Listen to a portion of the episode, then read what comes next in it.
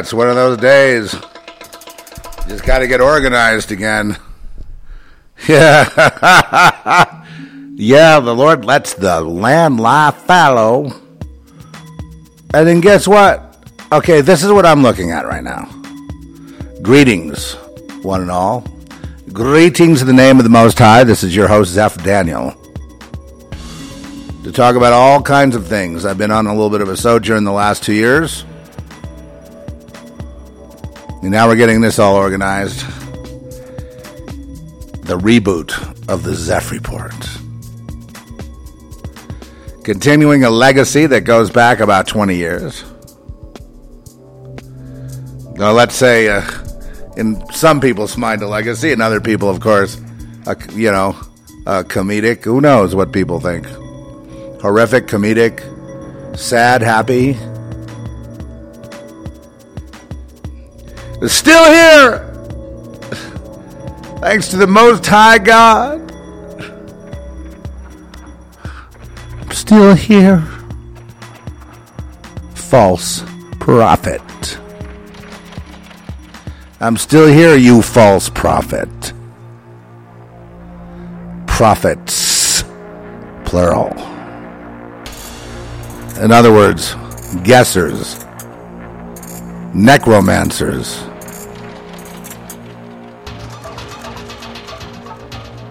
Anyway, so whoever found this, uh, congratulations. I didn't give any announcement about anything, but here's what's happening. Here's what's happening.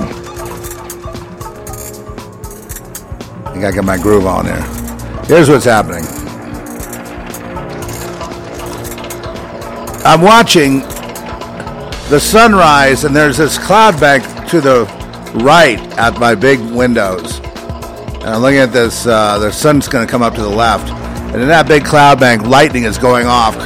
The, the dawn is coming in. It's light over here on the left.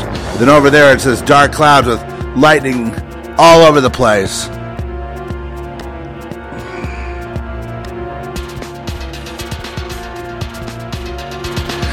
And uh, it's uh, it's just going off, Trish, the lightning. In that cloud bank right there. And then here the sun's coming up. It is not even planet Earth anymore. It is beyond cosmic. We have escaped. And we're not coming back. God's going to do something like that, folks. Escape and not come back. The people that will remain, the worlders, the earth dwellers, the pseudoscientists, the mommy abuser.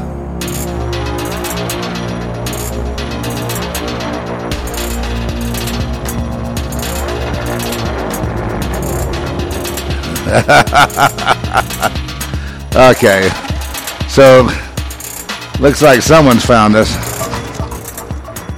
Is manning the chat room, and we're just thrilled that uh, I worked on this thing for a long time. It, it was really, you know, difficult.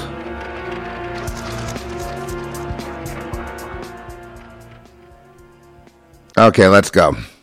All right. So basically, uh, I had this every port in year one underneath Z Media Worldwide.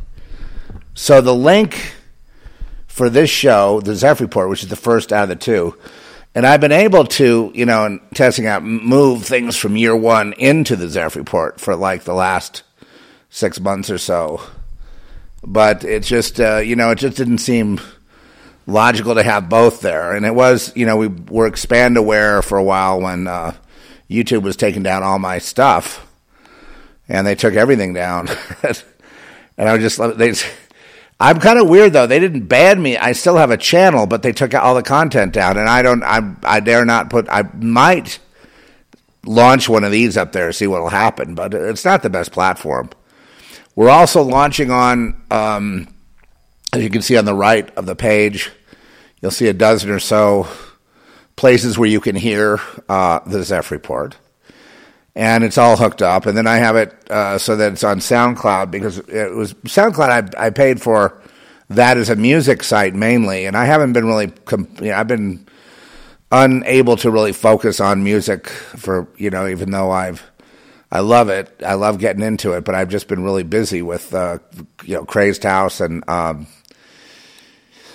yeah, and the two films that we've uh, produced, and um, you know, organizing that, and then you know, the Zeph report, of course, you know, kind of took a went kind of went to the wayside for a while, but it became expand and uh, expand and aware, expand expand aware, and that was like my music name too for a while, and then. Um, and uh, it you know just it kind of you know but at the same time I wasn't really doing much with it. You know it was there. And we did podcasts under year one which is um, we can't keep that title because there's a million year ones out there. Google it you'll see you know we don't come up there's like a million year ones you know, the Zeph report we still come up even though we what's that? I did not know that. Didn't know what? That there was a million year ones. There's a whole bunch of year ones. Yeah. And uh, the Zeph report's still embedded in the Google system, so it's you know kind of reviving it, but it's going to take a while. This is uh, day day one, I guess, of a new journey, and it's it's it's really um, paralleling my own integration because I still have uh, missing time, and I'm sorry. You know, I'm not perfect. I still have. Um, you know, I've tried to integrate by by doing. I guess you know, God told me to go make you know films to reintegrate my my memory from that time period, which apparently is a lot of it is very. Apparently, my memories from that time period are very uh, spotty at best, and I, I apologize. I, I noticed that when I was talking to Larry Wade Carroll, our our very hardworking director you know, uh, artistic genius. And I'm talking to him uh, about a film that I had written and directed uh, called Angel's Tide. And no, I mean, I didn't even remember. I had no memory of writing and directing. It was kind of vague. I felt like I did something, but it wasn't finished. I remember the that my daughter Francesca was in it, and we thought about, you know, maybe trying to finish it. Then I find out when I go to IMDb, and I I uh, my name started getting integrated with Woody Keith, so it was like Woody Keith and Zeph, and now Zeph kind of has taken over. And I'm, I know, I know. If you're like a shrink, you're gonna have a field day listening to this, right? That's why I don't talk like this because, you know, I mean, if you're a shrink, you're like, oh yeah, yeah, this guy, you know, it's, it's, uh, you know, multiplicity on steroids. if you talk to me, um, but I mean, I, you know, but the processor in my brain is really fast, you know. So I mean, that's all you know, good to go. So I didn't. I know this is embarrassing, but I'm just going to go ahead and you know. I mean, this is what you you know what you pay me for. You know, this is the. Uh, this is the kind of show you're not going to get. It's not going to change the world. It's not going to, um, you know, be a, a Joe Rogan popularity, you know, contest winner. It's not going to compete with you know an Alex Jones or some of the other um, people that are talking about um, the you know, New World Order, uh, you know, or you know peak Orwell and you know about the invasion and and the loss, you know, the co- collapse of the United States and things like that. I mean, we do some of that. You know, we do some of that. Our interest is, as always, is going to be human trafficking and modern day slavery, wherever it's going on. The biggest, of course, center now is no, it's not Lahore, you know, Pakistan where our friends are from, Violent John. It's right here in, at the Texas border, the Mexico border, Arizona border, and California border with Mexico. Is the uh, the hot spot in the world today for trafficking, for child sex trafficking, children uh, that are never seen or heard from again. So they, they, you know, they end up dying, of course. And it's, uh, you know, we've we've done a, you know, I've been talking about how that goes on in elite circles. You know, they, no one believed me. I got kicked off uh, from the Art Bell show uh, after one episode. Um, he, some of you have it to pass it around for amusement, but it, a lot, a lot of people thought I was treated with no dignity and you know just treated like some kind of moron. So I, I'm sorry. You know what I mean? I couldn't be as great as the late great pedophile Art Bell. But he got mad at some of this. You know what I mean? I mean, I'm like I represent something that threatens him, or threatened him apparently. And uh, you know, I don't. You know, I, I, mean, the world is the world. I mean, I'm not going to sit there and you know go off on that. But I mean, I did. He did tell his producer, at least at the time, Lisa Lyon, at the radio station, uh, to never have me back again. Even though I've been on, I was on because I wrote a book called Lamb, which is a Christian novel, and the only one I've written, the only thing I've ever written that's actually Christian. And um, it got not only did it get slammed, it got uh, got us kicked out of a church, which was good because there was some lesbian activity in there. I think at some point in a, in a pool, I, I, believe. And was that what the was that the uh, inciting uh, crime where I had to be kicked out of a church because there were characters having an amorous uh, attraction to each other? Okay. Well, anyway, um, I don't like Christians that just scold people. You know what I mean? I mean, I follow Jesus, but I mean, they, they just they sit there all day behind their monitor screen scolding people. They've scolded me a lot. They've just, you know, they've done more character assassination on me than anybody in uh, that that uh, you know objected to my finding Jesus in Hollywood. After that, you know, I was about dead you know, and uh, the Lord brought me back to life, but I was tested. I mean, I had, you know, they wanted to kill me. I mean, they felt like I was a traitor or something. You know what I mean? And it's just like, well, I, I was just trying to breathe and survive. I, God helped me, but you guys all abandoned me. So what am I supposed to do? Die? Yeah, that would make us all feel better. Well, you're not anything to respect. I don't respect you. And you don't respect me. So there. I know the way you wanted it. You wanted me to respect you, but you not to respect me. I understand you love that kind of thing, you Satanists. But you're not going to get it. And that was the whole thing, the whole thing of LA. And the whole price I had to pay with the gang stalking, which was the most epic you have ever seen. It's even beyond. I know people talk about neuro trans, neuro uh, neural pro, neural remote neural programming and all that stuff. I mean, we were way beyond all that.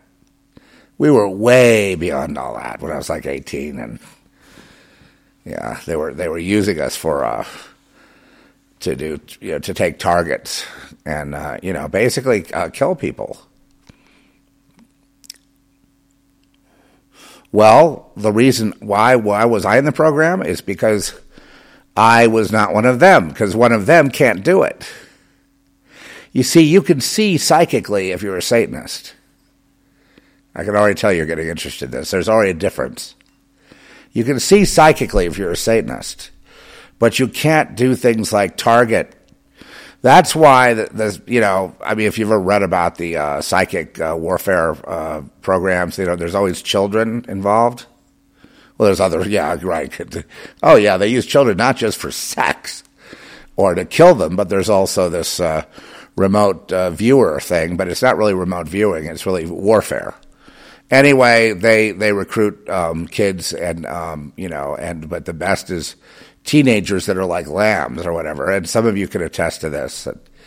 And they make it so you can't remember what you were doing. You know what I mean? If you step out of line, they try to kill you by putting a suppository up your ass and uh, they have you in usually in a psychiatric institution, and that's where they use you. That's where a lot of the program would go on. And you know, in L.A., it was all under the auspices of one Louis Jolyon West, who was in charge of uh, lots of, I guess, about 500 psychiatrists at UCLA, at the uh, the uh, the uh, neuro what was it called NPI Neuropsychiatric Institute or something and uh, it's a very strange world, you know. And they assigned how many of us back then were in the Truman Show? Uh, probably, you know, a, an awful lot were in the Truman Show, and that's where you're a program where all your friends, every experience you have is exactly like Truman. All the people there are paid to be there, that are in your life, to to act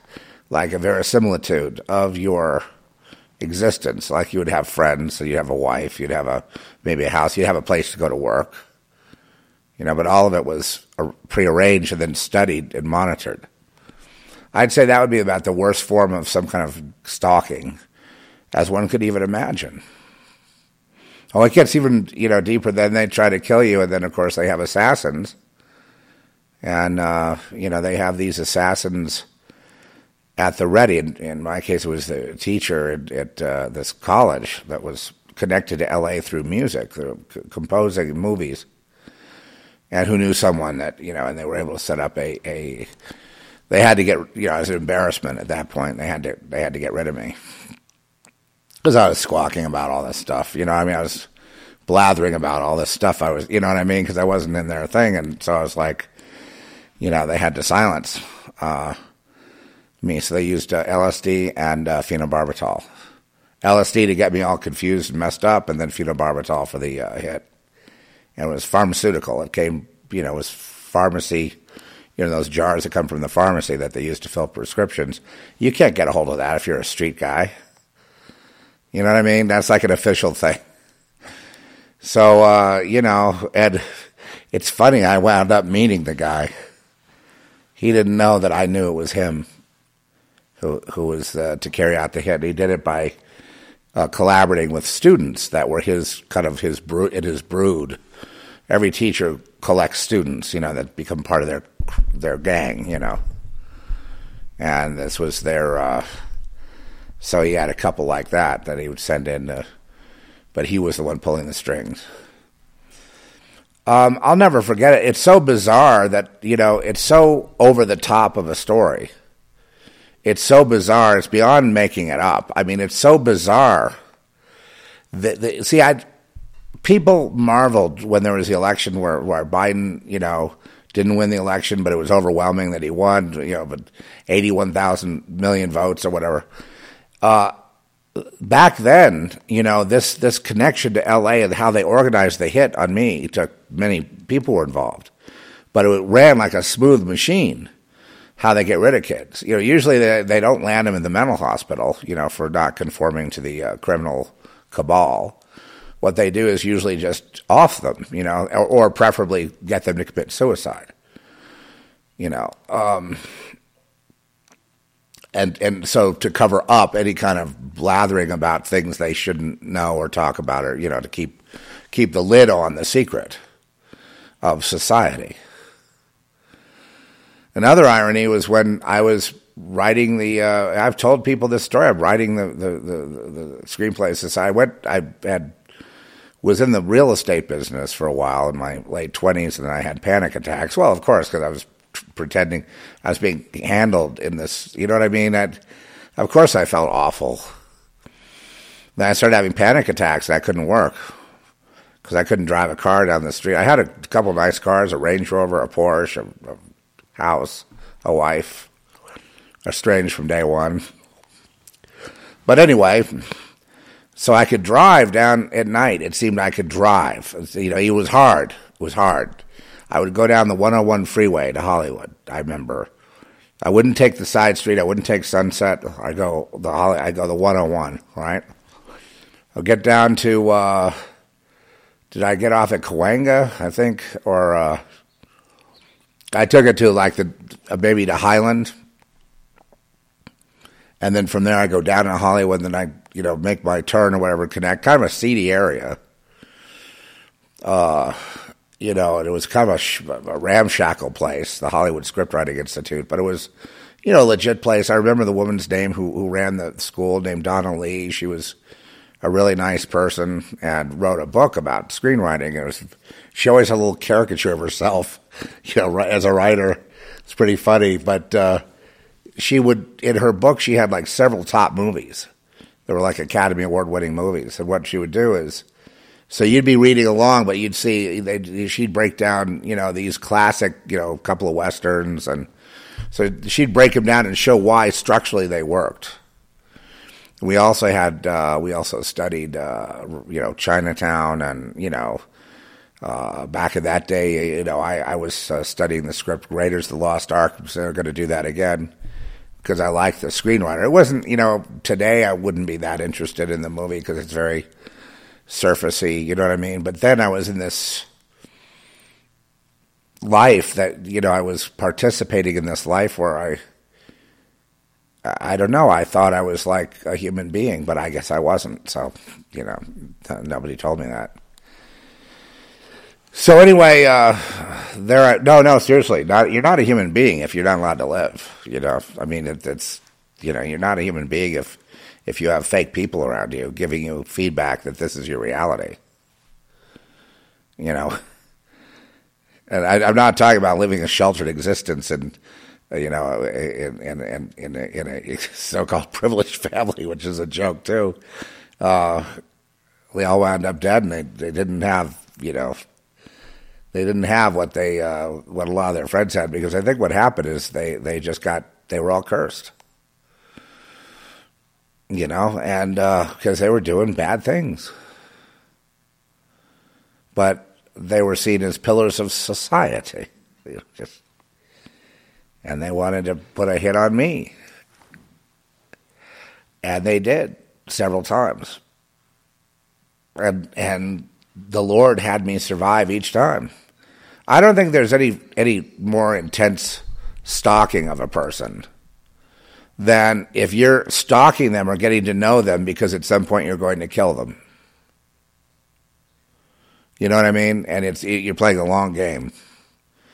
I think that's uh, the worst form of stalking there is because the whole end game is it, you know is in front. Okay. Um,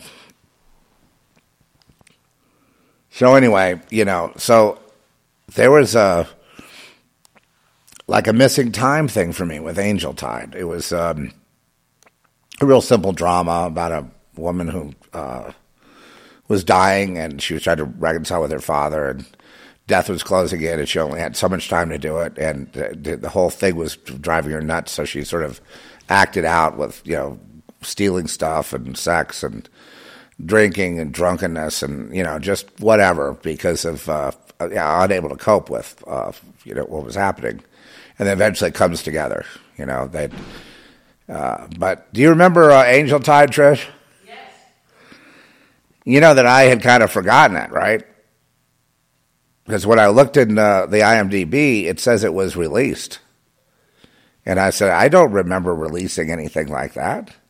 It, it, it even had a. It even had a. Somebody stole it. It wasn't released. Someone stole it. So it was like in Canada, and I saw Brazil. Yeah. Can't, Got a pretty good rating.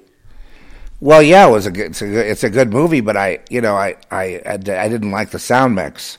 Right. so I didn't pursue it any further. I went and made another one, and then that you know got slammed, and so I was got stolen too. they got they got stolen too. That's right. I had a bad track record. I like both of them. I hope that. Well, my mind has been able to go back and look at this stuff because I blotted it out, and I would tell poor. I was talking about Larry Wade Carroll, who has directed these last two movies and done a brilliant job of it, and and um, no, he didn't direct. I, he, I direct my own way. He directs his way. I just haven't been up to, uh, you know, the task of. If I if I were maybe you know in a little better shape or something, I probably I would take it on if I knew I could do it. If I if I was doubtful that I could finish, you know what I mean, something like a feature film, I wouldn't you know take it on. And you know if I felt it wasn't for me, I wouldn't take it on. It you know a lot of people just thought I was doing. Uh, you know, that I had this, it was like a hobby. And I'm like, no, I, I actually, you know, I couldn't go f- forward any further. You know, I was intending to make film after film, and, and, and then things got messed up. And, you know, the, the doors were shut. And, you know, as soon as I, uh, as the Lord gave me life, as soon as I really accepted, you know, that I really poured my heart out to the Lord, I just said, you know, I'm the biggest fuck up there is in the world. I should have an abomination. I shouldn't even be alive. And then, then I got the education of a lifetime of everything going on. You know, all all the uh, spiritual warfare of demons and angels. You know, the entire thing was like a complete prophetic, a soaking in the prophetic job. And that's what he wanted me to do. And I was just prophesying all over the place and talking to people about their past and about who they are. I met angels in the human flesh it was a really wild time. But uh, that was, and after that, after going through that experience, even if I didn't say anything, the persecution was off the hook. In other words, that was, that that's where that you know before that I was like handled and you know patted on the head I suppose being just a you know a uh, you know a, some kind of retard, but but then after Jesus, that's when the real warfare began.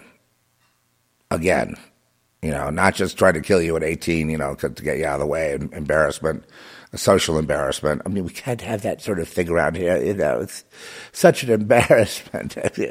we have such a lovely world, you know. Yeah, I, I, I fully understand this shit that's going on. And uh, that's the problem.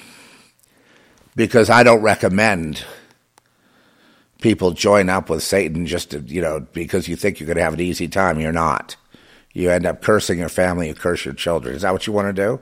Curse your children? I've had to bear the brunt of the curse of my family all these years. And believe me, it's no fun. The blessings outweigh the curses, though, but the curses are there. Generational curses, yeah. So if you want to curse your children, go ahead and hang out with Satan because you're going to get, you know, your Academy Award or your whatever. You're going to think you have some plaque on the wall. But let me tell you something. You're going to destroy your line. You're going to destroy your reason for breathing. And you won't even be there. You won't even remember who you are anymore. I've tried to warn people. They don't listen. So I'm not warning now. That's just what I used to say. But anyway, um, so and I find it there, and it has like a rating, and it's got you know, like you know, dozens of people that have weighed in on it, and no, no comments. Uh, it has no pictures. You know, it's got. Uh, but now that I straightened my name, you know, that Zeph was Woody, and you know, and, and faced up to that whole thing of having to escape L.A. and all that. I now well, there was a good reason to be afraid because they were, you know, they were they were they were looking for blood at that point. What was the offense? The offense is uh, having, uh, you know, was accepting Jesus, as, as, and that they saw as a betrayal against them, who were, you know, tried to bring me along into nirvana. And uh, so so he had to escape. So anyway, so then you know that was left there. Again, the sound mix is not. Well, I found you know I found here I found a print of it, a good one, a good thirty-five millimeter print, and that's what we had. I also found that they screened it at Cannes without my knowledge. You know, the Cannes Film Market, and in two you know two prestigious hotels. All these hotels have little screening rooms and stuff. So I mean, they've screened it there. And what's that? What? Something is. Okay, so this is. Yeah. A coyote was right here. Well, they got through the fence. It got through the fence then. Where is there a breach? Is it up top? Okay, so we have coyote in you know in the yard, so there's a breach somewhere. Well, well, we have a you know uh, people that maintain the fence, and you know it's 17 acres of fence, so it's you know. Anyway, so be that as it may, you know, with all these um, you know just terrible things that uh, from the past, it was as I integrate it, you know what I mean. I, I have this idea that I'm going to go ahead and restore these films. You know, restore them. I'm going to you know make them anew. You know what I mean, with uh, some help from my friends, and uh, you know be able to uh, put it into the uh, Crazed House Library as a kind of a legacy after I'm gone. You know, and just in case you know someone wants to you know, and both of these films uh, have uh, Trish as a star. So I figured that you know that alone should be interesting enough, you know, right? yeah, she did a heck of a job and deserved to be seen. It's not her fault that uh, the technical things went wrong and people stole it. It's not her fault. You know what I mean? That uh, she didn't get her chance to shine. It's the fault of these fucking, you know, gang stalking asshole Satanists, and that's what they are. Every I have never met anyone that actually gang stalked anyone that was not a full card carrying Satanist. And so, since LA is filled with them, and since Washington D.C. is filled with them, and the world is filled with them, you you have the uh, you know the rate of people who are say proud to be an American because they hate America, they hate the Bible, they hate God, whatever, down to thirty six percent hate America, and you know I know what it is they hate. You know what I mean, right? Because what does America kind of stand for in a sense? It's not God and country. It was like the, they were all the, these guys were Masons, yes, but they're all praying. You know, to, to they're praying people and uh, Bible, you know, believing people, and they wanted to build something out, you know, and they had to revolt against the king, King George, and uh, you know it. Uh, it represents obviously a struggle or people wanting to be free of that uh, that kind of tyranny of you know being especially being overtaxed to the point where they couldn't even make a living because the, the, the crown wanted you know everything in taxes. It's very similar to what goes on here today. The the you know the uh, I don't really relate to America because it's it's it's such a, a clown show that at this point I'm you know I I definitely stand for principles that America has of freedom and and uh, you know the ability for someone to work hard and, and have a good work ethic and be able to make something of themselves, but the people running, you know, media and, and the government and especially Hollywood, that Chicoms run Hollywood. So they have minders out there. You know, this is what I do know actually from before, but now it's a lot worse. If you put out a film, let's say, because that's the most powerful medium, and and they're watching, and if it has ideas in it that might break the programming, like say Girl Next, they go nuts. They swarm. You know, some people will get it, but I mean, others just don't understand. If you talk about programming like that and human trafficking, like our film does, uh, you're going to attract these guys, and they're just they're online, and anything that has any ideas in it that may be threatening. And you know, because I've watched their movies, I've seen when a movie gets like a half star, and I watch it, go, "This is the good. What happened there? They got to crush it because it didn't go through the proper channels." You know? And so there's you know what they really want now is no independent no independent thought no independent film no independent you know publishing no independent anything. You know they can go ahead and publish and all that stuff that's fine but make sure that the areas of influence are cut off. That means you know social media cut off uh, give it zero stars you know slam it put it down whatever. And it's all it's it's mainly uh, what they're looking for are independent ideas, independent thought, things that will lead to deprogramming. Like, you know, if you were to, say, do a film about, uh, it's real easy today to, to, to, tell you how you, you could get, like, really slammed. If you were to put a film out there today about how bad the vaccines are, like, say you put a drama together about someone, this couple, they were, and she went to have a vaccine and it destroyed her life and husband couldn't stand it. You know, just a drama, how it ruined their family.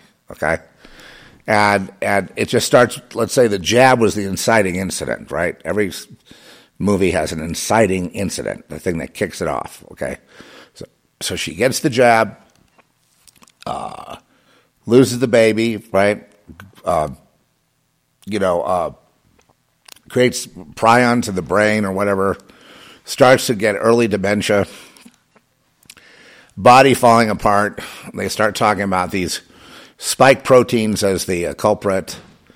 I can guarantee you, if you did a movie like that, I, I could write the script for you right now, and it'd be very accurate, be very dramatic, and it'd be a story people would want to follow. And they go, "Oh God, that's awful! What happened to that family?" You know, and that one surviving kid, and it's just just terrible that everywhere she went, you know, to get some kind of help. No one would believe her. And finally, they finally assigned a psychiatrist to her because she, they, they wanted to discredit her so that her story wouldn't get out. So the public would keep taking the jabs that are killing them because it's a eugenics program. I mean, if, if you, if you, if you even got close to something like that, they would slam the shit out of you.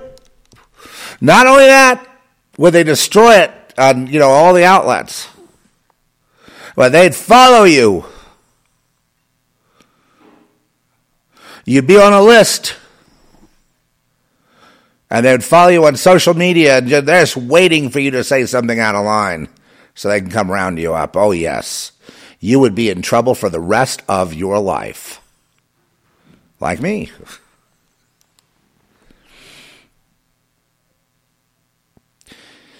If you um, even introduce a subject like what happens in human trafficking, how how how people are, are use trauma based mind control techniques to take people off the street, make them compliant sex lives. They have to split them, right? They do it through trauma, right? They use starvation. They can kill people in front of them. They can do all kinds of things.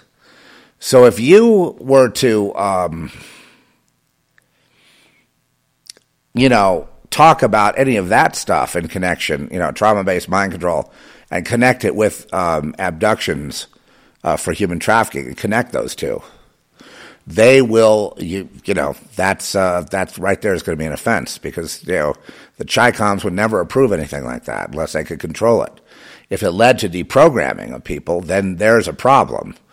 Now, all you people that know what's going on, you know, you love it. You love the subject. You love what we did with the movie and all that. But people that feel threatened, you know, what they'll say is like, "Oh, it's so boring. I couldn't handle. It. I had to turn it off." You know, things like that. And um, that's just because they are they're programmed to to to to to to resist losing their programming. In other words, they have something in their life that works where they can go get the piece of cheese you know, in the little labyrinth. They know if they go here, they go there, they get the cheese. And so breaking the programming feels like you're taking food away from them, to them, to anyone who's programmed.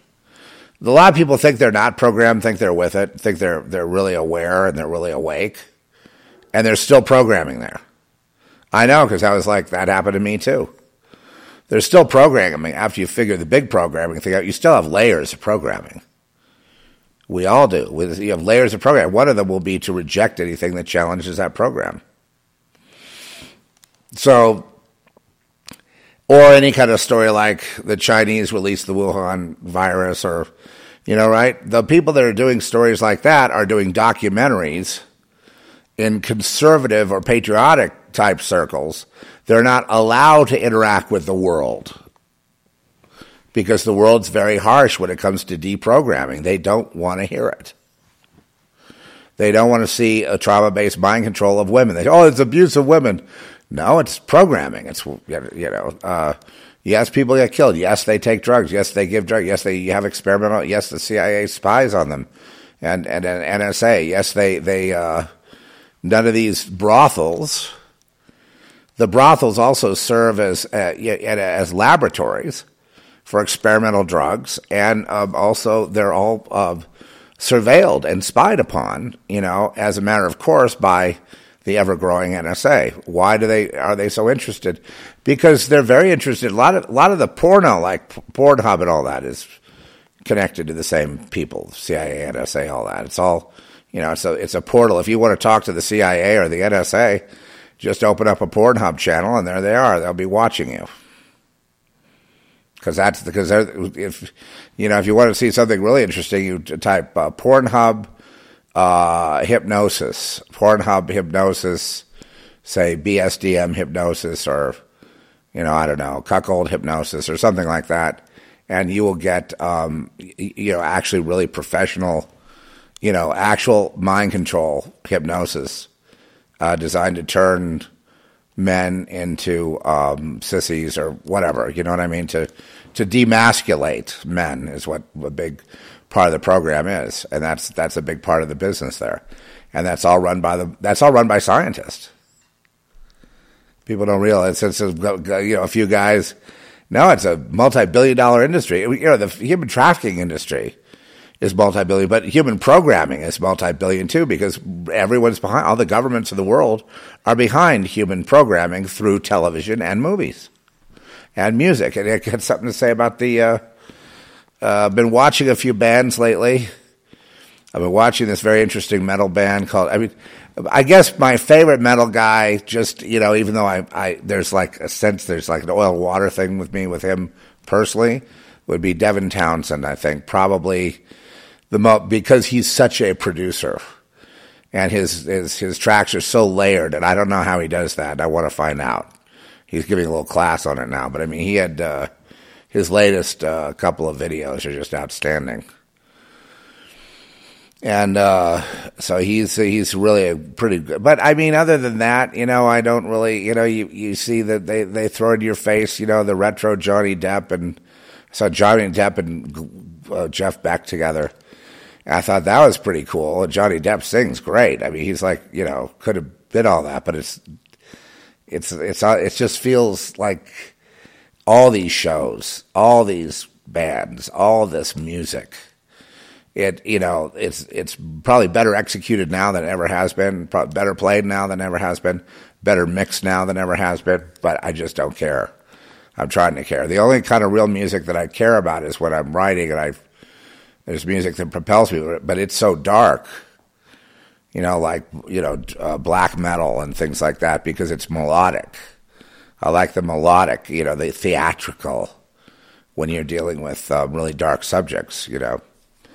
And uh, uh, there's a you know group out there, a label out there that deals with mainly black metal, and it's very uh, you know, and I guess Devin Townsend kind of borders on it.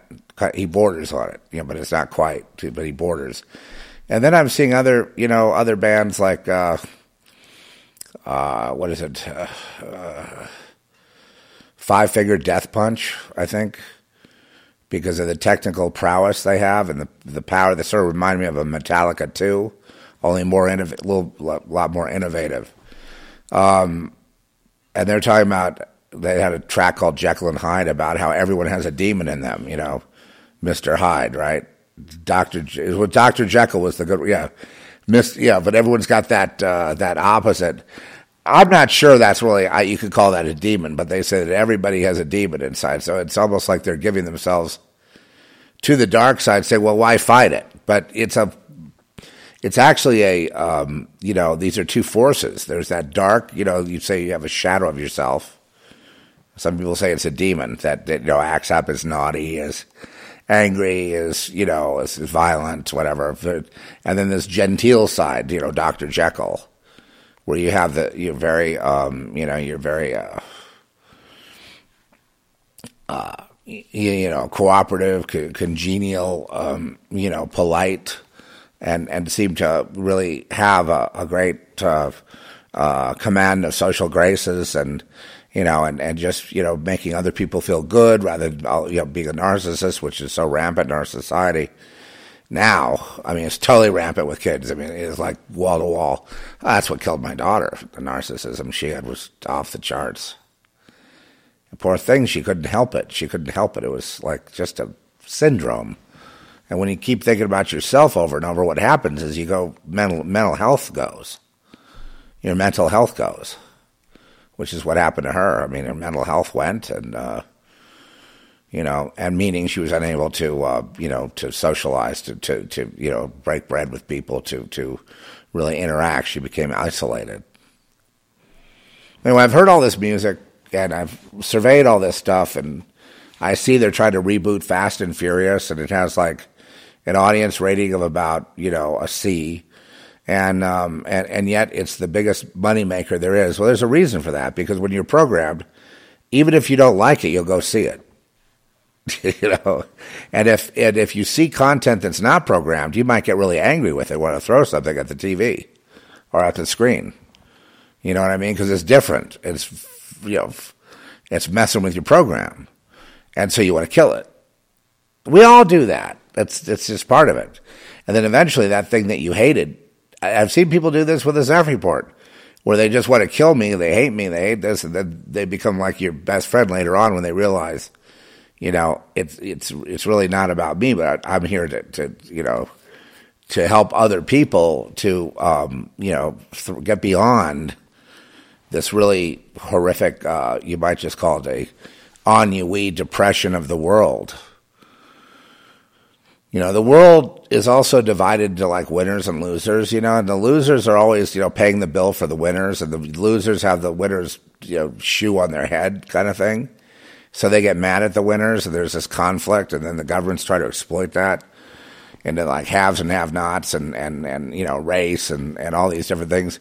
It's embarrassing that people take the bait. I'm embarrassed for the kids because we never took the bait like that. We all had Marxist professors because you know, Satan runs the world. So the greatest exponent of Satanism is Marxism. That's the the greatest, most concise uh, you know, just give you an example, when, uh, you know Christians were locked up in Romania, the Marxists would have mock rituals of Holy Communion where they make them drink, you know, piss and eat feces.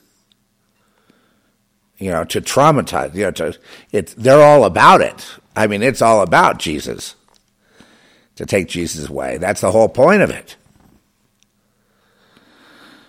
You know, that's the whole point of every everything they do has to do with with with Jesus. Everything every anyone does has to do with Jesus. Everything the world has ever been involved in is Jesus oriented. Even if they well, Jesus wasn't here. No, no, right. You don't need a guy named Jesus here for it to be about Jesus. Uh, let's say truth versus lie. Then would that make you feel okay? Truth, truth v lie. Everything is about truth versus the lie. Everything from the beginning of time the beginning of human has been light versus dark, good versus lie, Cain versus Abel.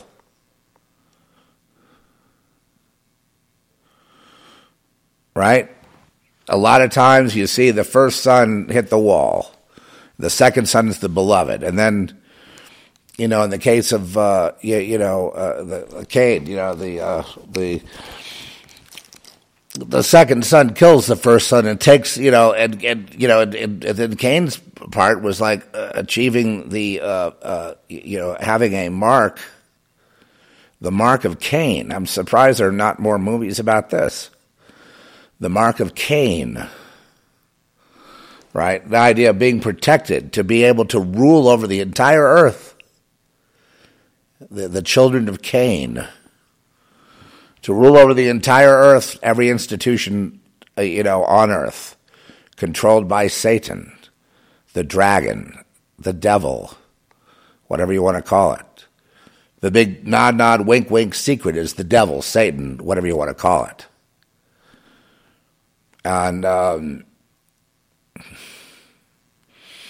I talked to somebody about, you know, sitting and doing nothing, you know, as you get to be an older person. Those people that sit, they do nothing, they they get dementia, they wig out, they get senile, whatever. They just people get tired of taking care of them, they mistreat them, and it's an awful, awful, awful road, right?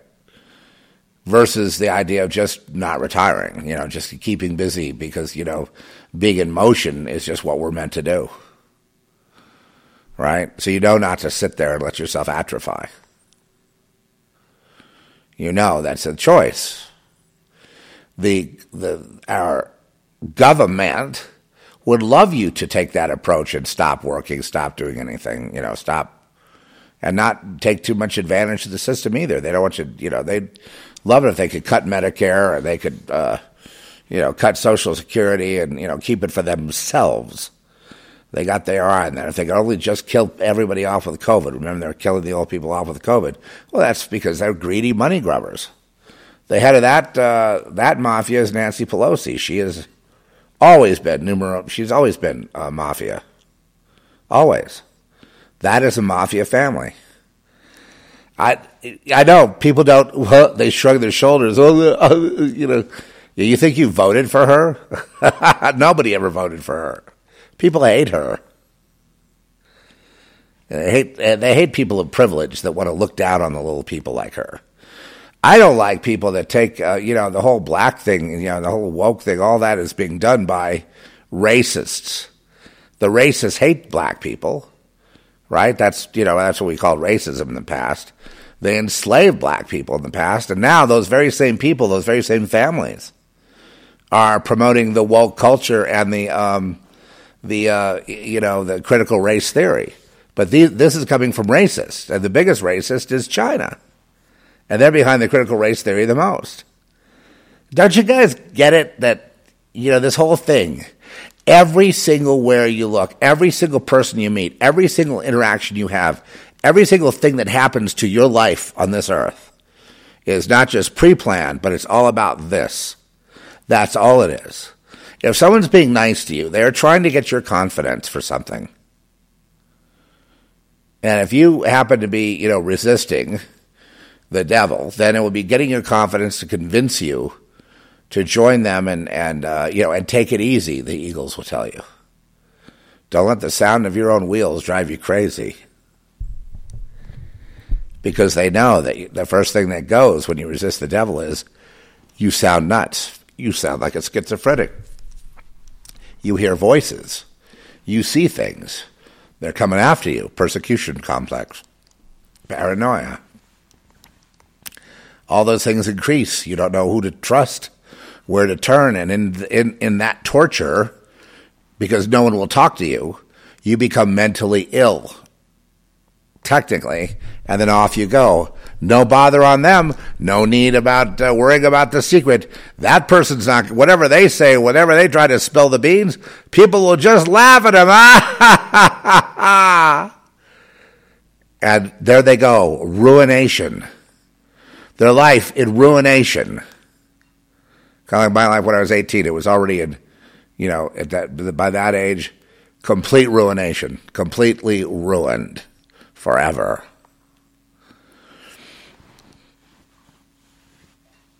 See, if you know ahead of time that everything is about this, I don't care what religion it is, you know, uh, you know, Rajneeshism, any kind of Hinduism, but you know, Catholicism, you know, Christianity, uh, evangelicalism, all this stuff. It's all about. It's none of it's about religion. None of it's about really even Jesus. It's all about this bondage and control by the forces of Earth, Earth, Earth, Earth, the whole Earth is consumed and subsumed with this one, one, one issue.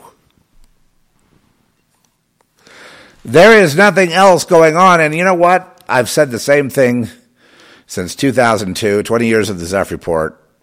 Now we have kind of a reboot going on. But I will just tell you this. I mean, so I, I kind of feel like I've gone back in time today right? This kind of feels like some of the podcast back in the in the day, right?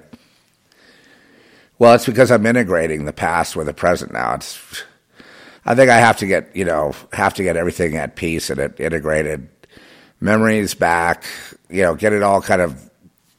Well, I didn't because I didn't do any of that. I didn't destroy my memories. I didn't destroy my mind. I didn't destroy my life. I didn't do it. But I have a right to try to piece it back together, even though you know, it's like a guy that gets hit by a train. I mean, he didn't do it, but he's got to heal. You know, he's got to be able to walk around again if he can. Or you're sent over to, to fight in Afghanistan, you get your legs blown off, and it, no one's saying you have to grow new legs, but you got to figure out a way to cope with your situation and acknowledge what happened. No, it doesn't help when they find out the war was all bogus. All had to do with poppies, you know, it all had to do with corruption. The whole thing is corrupt. But once you understand that, that the whole thing is corrupt, you understand that every war is corrupt. There are no just wars out there, unless you're fighting on the homeland for your own existence or something. That that's that's a definitely a a, a, a, good war, right? A good war would be one that is based on truth. That there's an invading, there are invaders trying to take away your country. Well, you know what? That's what's happening right here. But I don't see anybody fighting in a war. You know, the war is, I guess, intellectual. It's uh, verbiage. It's uh, the other side is trying to whip up, uh, you know, race war. That hasn't really worked quickly enough for them. It's more going to be headed more into the class war as uh, they try to take everything with taxes, confiscatory taxes. People are just sitting there complacently letting these people just destroy them. Uh, but you know, there should be a war in America in the sense that uh, the, the, the, the, the people seeking to overthrow it, you know, the Chinese, the European Union, all these kind of entities that are all going collectivist, and also depopulation, and also you know eugenics and the whole program. Um, you know, they don't want a nation states.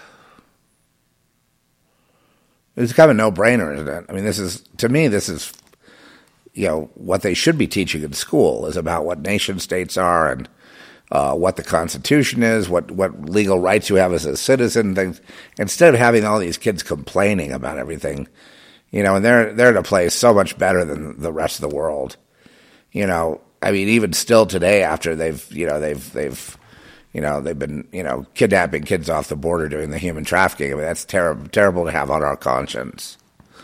But anyway, you know that's uh, that's uh, you know Pelosi and you know basically, I guess you know the Democratic Party today is basically there to be uh, lawless, and not just lawless, but uh,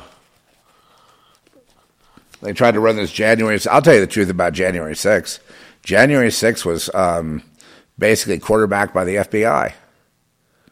Like they quarterback all this stuff. They, they try to set up a false flag and try to invite people into the Capitol so they can then, you know, eventually have a big, and then have, you know, have agent provocateurs there who will break windows and be disruptive. And so they can then blame it, you know, so they can take 70 million, you know, million people. They can take half the country, let's say, and lock them all up. Well, that is a coup d'état. That is an act of war. That is not that, that you know what what uh, Christopher Wray and uh, Pelosi and the rest of them did, using Trump as a scapegoat, of course, uh, and you know blaming him for this you know insurrection. There was no insurrection. The, all the video shows the only people being violent were the uh, D.C. police and you know and people that tried to whip up and foment. They, they tried to whip up a uh, some kind of you know burn the Reichstag uh, down to go round these people up, and it, they're still in jail.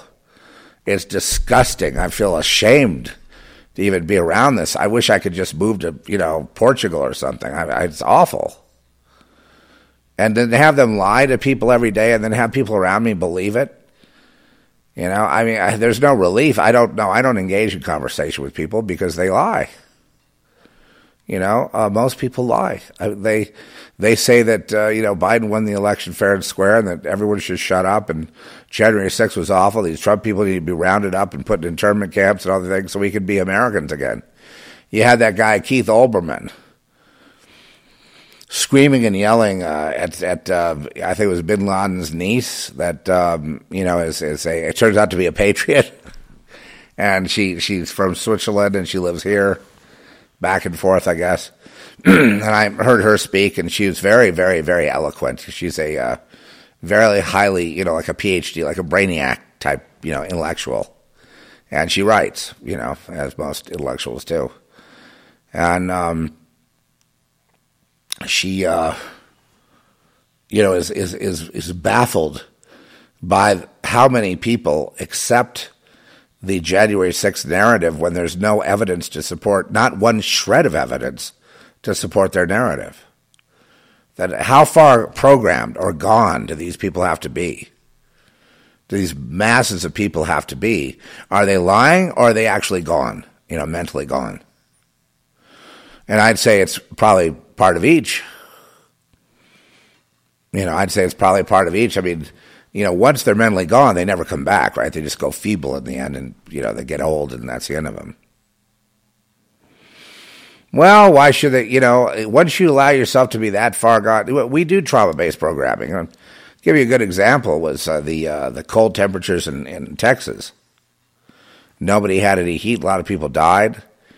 It was a very, very uh, tough thing, but it also freaked a lot of people out. You know, I mean, in a, in a, in a you know, mental way uh, in a damaging mental way that you know it's just it it's kind of like broke the programming for a minute that you know you the, the, the government here is predatory against the people yeah because they want a different system they don't want a nation state called America the government of the United States wants to overthrow it and they want to use the FBI CIA to do what they do best and you know to create unrest and you know and create lawlessness and and overthrow the country that's what they that's their that, right that's their calling card how that got to be, uh, who knows? Satan runs the world. I guess that's how it got to be. Right? Never, never underestimate what it means in the book of Matthew when, when, when Satan offers Jesus all the, uh, you know, basically all the kingdoms of the earth will bow down to Jesus if he will bow down to Satan. That, you know, gives away a little bit of the power of Satan. It's everything in the world. You know, he thinks he owns. It's not forever. It's it, when that system changes, the physics will change as well.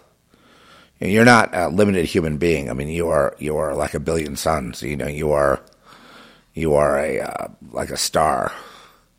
You're not really what you think you are. But I mean, that's a whole other subject. We'll we'll take that up too. It's good to realize who you who you really are and start identifying with you as an eternal uh, you know, creature that is in a form of bipedal form now, but also the other forms.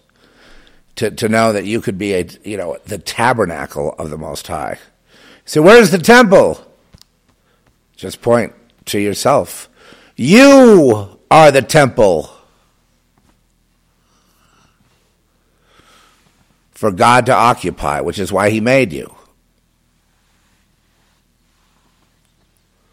You no longer need light or heat. What does that mean? You no longer need technology. You no longer need any of these external things that light up or uh, have a wheel or a you know a, a grinding gear or something. You don't need any of that. It's all. It's you know you are. You are. You need nothing else. That is, I guarantee, your destiny. unless, of course, you go against the Most High God, which you have the free will to do. Uh, agape love, of unconditional love, means free will equals free will. You don't give free will to you know you've creatures have instincts, yes, but uh, you know free will is based on self-reflecting thought, consciousness.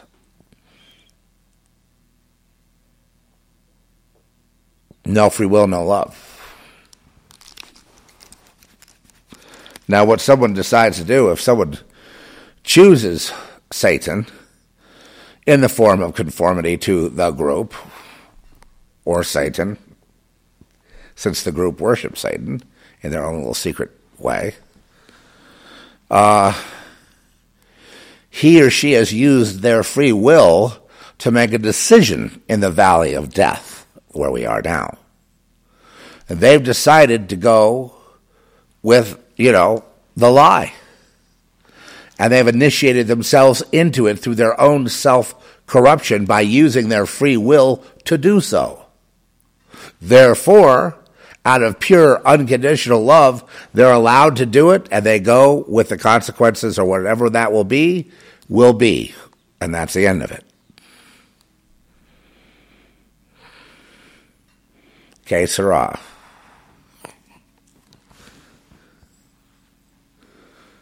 Now, when people, you know, conform, and then they get mad, I, you know, I had no joy, you made me to, you know, they start with that. It's like, yes, well, you can repent, from what I understand.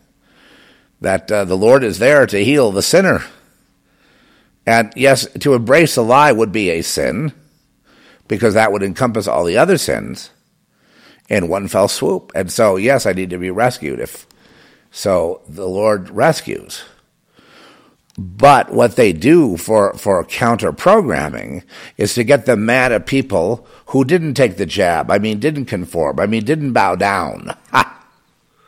And, and they then, go, you know, want to wipe out those people because once they're wiped out, it'll just be us chickens here and everything's going to be peaches and cream now. We're going to have a good world finally. Once they're gone, then, then it's going to be okay. It's finally going to be okay. Please let us kill them all.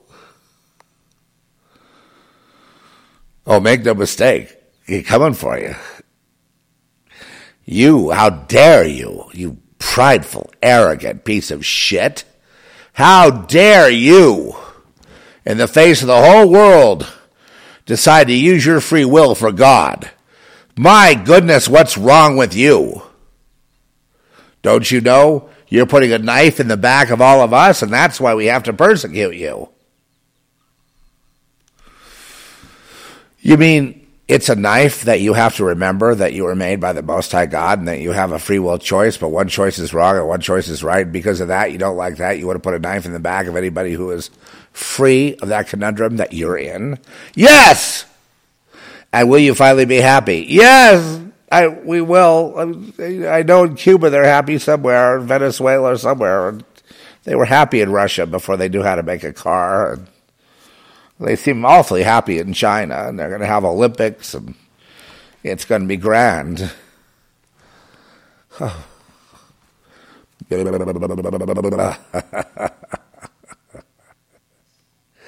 well, anyway.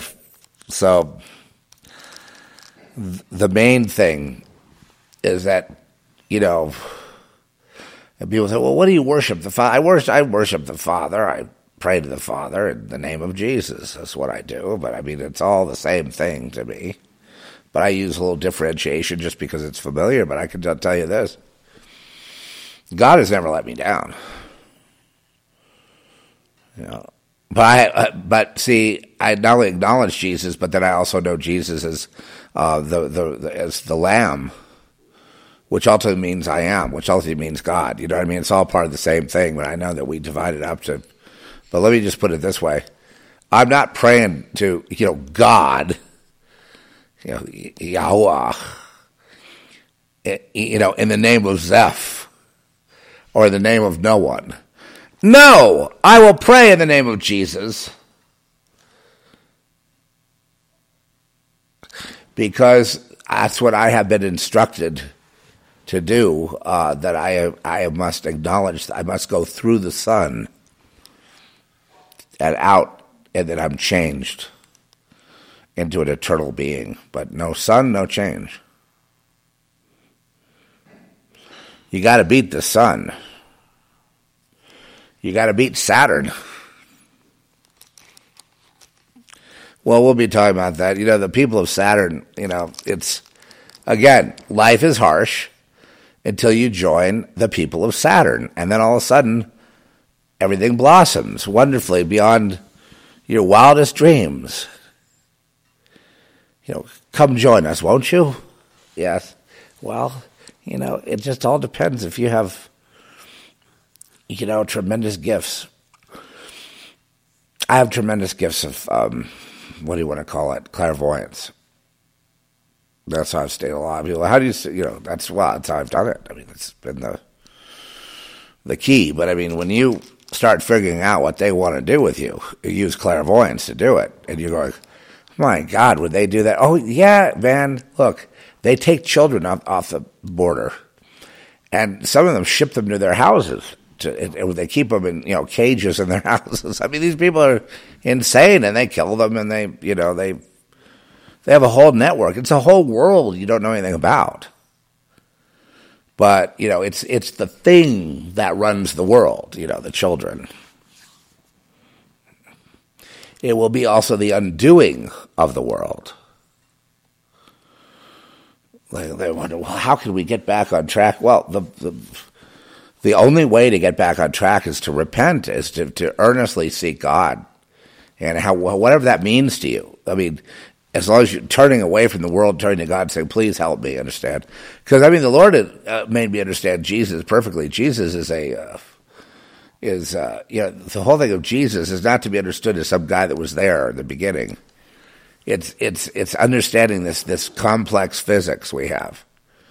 And uh, only God can show. You can't verbalize it really. I mean, you could maybe write it out in numbers, but I mean, only God can really inform us that way. You know what I mean? And then, then you know, then you know you're right. You go, well, what a horrible treatment. Well, yes, but I, you know, people that follow the Lord get that kind of treatment, you know, all the time. It's, it's, it's, you know, how you overcome that, how you, uh, you take that uh, persecution and then still move forward and that's how you win. You want to win, that's how you do it. How can you, you know, people that have a really strong faith are able to do that. They're able to win because they go on faith, not on sight, not on logic, but on faith. That's what we have to do to win. That's the only thing that's going to make you win. When it's down and you're feeling troubled and awful, and you know you you want to run and retreat to what's easy, what's been offered, be their slave they'll pay your bills, whatever. You know, it's it's not going to give you the uh, suck up to them. They, dude, the sucking up. I mean, that might work for a little while, but I mean, you know, you are who you are. They are who they are. You are this, and they are that. You are apple. They are orange. you know what I mean? It's just nothing you can do about that. That's just that's just you, the bane of life for you. That is our bane of life. We're not all one. Not at all. We're very, very com- we're in a very complex system here. And we're not all the same. Many of us are, the same in one regard, and many of them are the same in another regard. You know, kind of a overall worldview guard, you know, regard. But I mean, no one's really completely the same. You know, God made individuals with unique gifts and talents and, and things that could help. But it's only in, with the receipt of Jesus in your, you know, mind, soul, heart. Don't feel good about something, you go into prayer, you know, rather than hashing out something that can't be hashed out. You know, you, you, you dedicate yourself.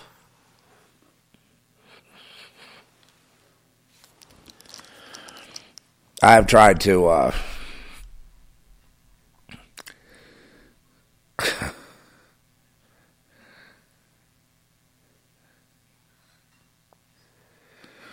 I've tried to run from I guess this this whole thing that was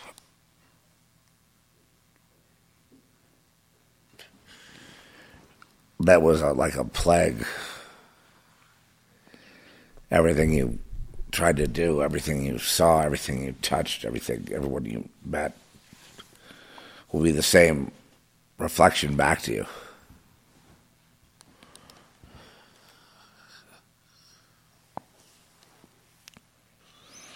And um,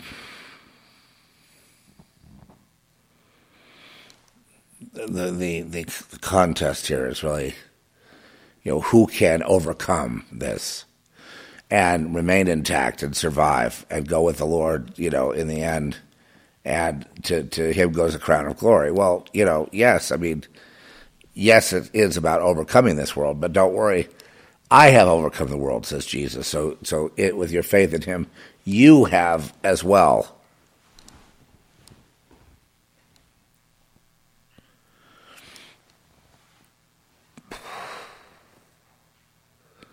I think that's probably a, a good way to put it.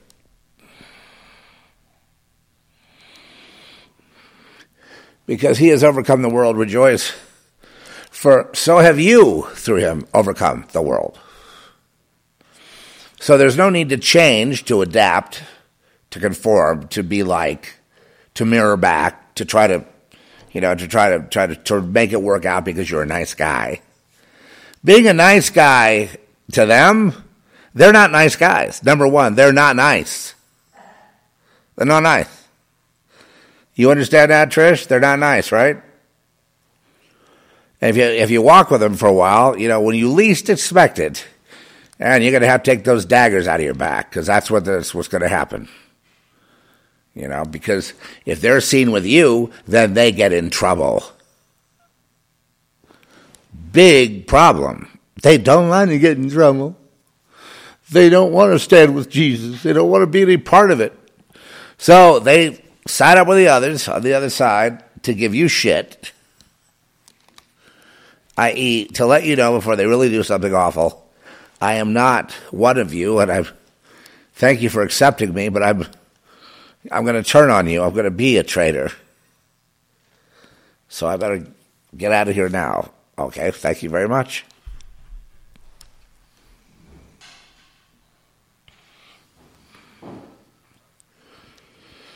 Oh, please don't go. No, I was lying to you. I I don't believe and I don't want and I don't desire to be like you. And to be on this path of invisible invisible grace and invisible you know blessings and you go I want a miracle today and I look I don't see any miracle. You're you're just high on your lies. And said well no it really happened. I really did survive you. So okay goodbye Thank you for not killing me. I hope you don't get in trouble with your peeps.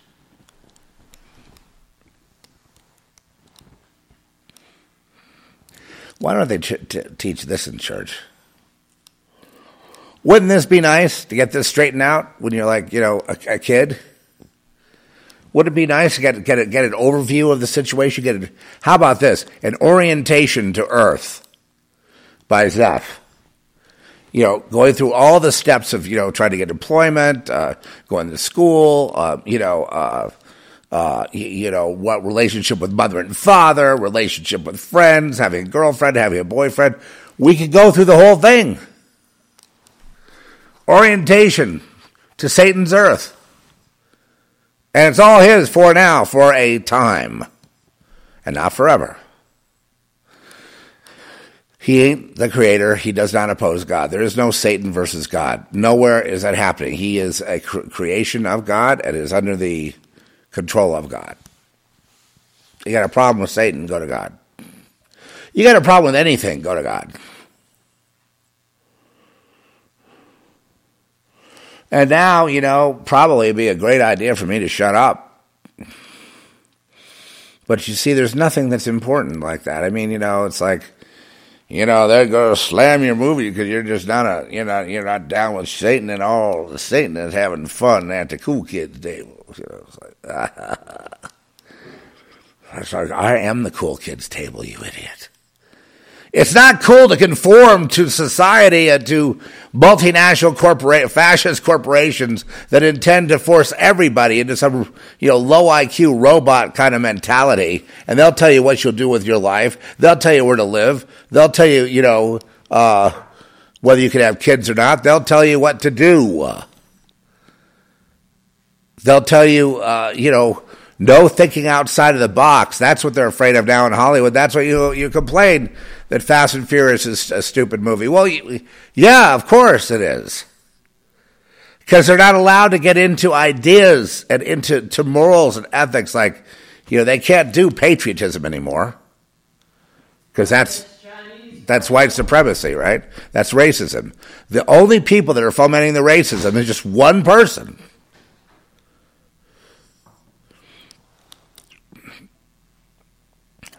And, you know, the biggest racists on earth, it's, it's a toss up. Uh, I guess the biggest anti gay people will be the Muslims, right? Throwing them off buildings, and, you know, and then the Chinese are totally th- there. And yet they have LGBTQ running things in America now. You know, especially child education. Oh, gee, you know, I wonder where that's going. Of course, you know where it's going that that that the ineffable the, the ultimate goal of LGBTQ is the P on the end and make it legal and make it a nation. What they don't understand is they don't need. I see these writers try to write LGBTQ because they're queer. So they go, "Oh, I got to write the LGBT. I got to be said." I said, "Just write the fucking story, man." You got gay people there, straight people, murderers, peacemakers, preachers, drunks Write the story. For God's sake, stop this. This is queer cinema. Stop it. Stop it. Stop it. Stop it. Stop it, dumbass. Stop it. It's cinema. Learn to write a screenplay. You have all kinds of people, and if you want to have, so a guy said, "Well, how's this for a theme?" Uh, you know, these guys get together and they try to adopt a kid, or how, how do you put it? These guys get together, but, you know, because people are still backwards, they're not being accepted in their relationship or something, and they have a kid. So I said, I said, here, let me spice it up for you. Okay, so this married guy, you know, falls in love with this dude. And they're together and they're having their little life and all that, but eventually, to spice it up, they invite the wife in and they have a reunion. Now they got a three way going. And I think I think I got kicked out of the course. I think I got kicked out for that. No, seriously, they want to like be in the LGBTQ lane. I'm like, cinema's for everybody. It's not LGBTQ or black. Now they got this like black cinema, right? They push on on Netflix. Black cinema, LGBTQ queer cinema. It's just cinema. African American is just American. Native American is just American. You know, you shouldn't be prejudiced against anybody. Skin color, income, how about old age, huh? I get I have a situation I go into I start talking, nobody listens because of age. When do you get when do you younger ones get to that point? You won't even believe it. Total, total, uh, you know, uh, non acceptance. Total intolerance. Or you know, you you get your kids and they look at you like you're the reason the country is so ra- you're racist, mom and dad. You know, we had a little subversion of that in Girl Next, where the character Lorian goes when she's in a dream sequence, she's dreaming, and she goes, "I think my parents were racist, but I don't think that anymore." You see that next line, "I don't think that anymore." You see, that's the uh, that's the, the see that's the undergird of called that's called subversive cinema where they say it, but I don't think that anymore. Well, that, you're not supposed to say that. You're supposed to say they're racist. Not, I don't think that anymore. Why are you saying that for? Well, because that unties the power of the racists. The racists are pushing, you know, all the LGBTQ and all the, you know, Black Lives Matter and critical race theory and all the rest of it, but only has one purpose divide and conquer, and it's not even being done by the same groups that that are, are, leaders in it. It's not being done by, say, the Black Caucus or something like that. For it's being done by the Marxists, and so they're and then they're being told what to do by the Bill Gateses, who are white people. So they're the racists. You know, the Planned Parenthood organization was there to get rid of black people. That was the whole point, and Bill Gates has inherited that. And Klaus Schwab is also a racist. Why can't you guys figure that out yet? I, how come you, America, why can't you figure out who the real racists are? They're eugenicists. They're, they want to get rid of the black race. Why can't you figure that out? We would have, if it weren't for them, there'd be, uh, you know, a lot higher percentage of blacks in America. What, what did you think about that? Who's the biggest racist publicly against black people? Joe Biden and Hillary Clinton. Okay? Two people that made the, the biggest, most amazing public statements. Amazing racist statements. Hillary is saying they need to be brought to heel. That should make every black person in America outraged. She's a racist, as many Democrats are. And yet, it's the statue of Lincoln they want to pull down. What is this? And I'll tell you what it is. It makes perfect sense. If you're coming from Europe as Antifa, you know, from from you know from uh, uh, uh, you know where where that's basically where Antifa comes from, from Europe. Maybe it's Poland or you know one of these wherever it is. Basically, they're all white.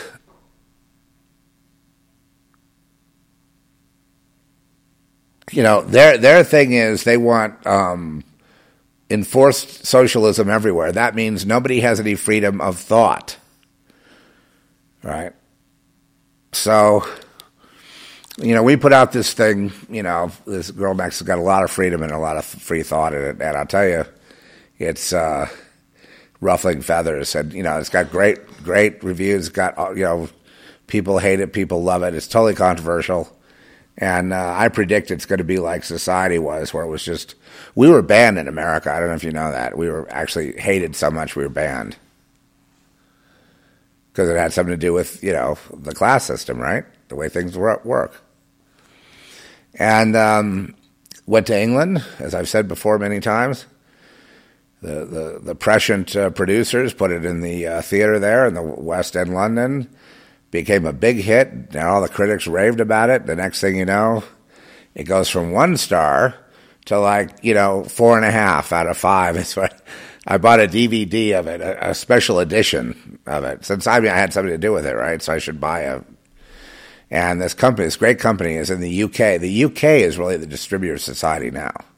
I don't know that Brian, the director, he owns he owns the rights here, but I think he licensed it to Arrow Arrow uh, the Arrow Company, and they um, put out a uh, two set a, a uh, they put out a uh, a Blu-ray and a regular DVD package with new artwork.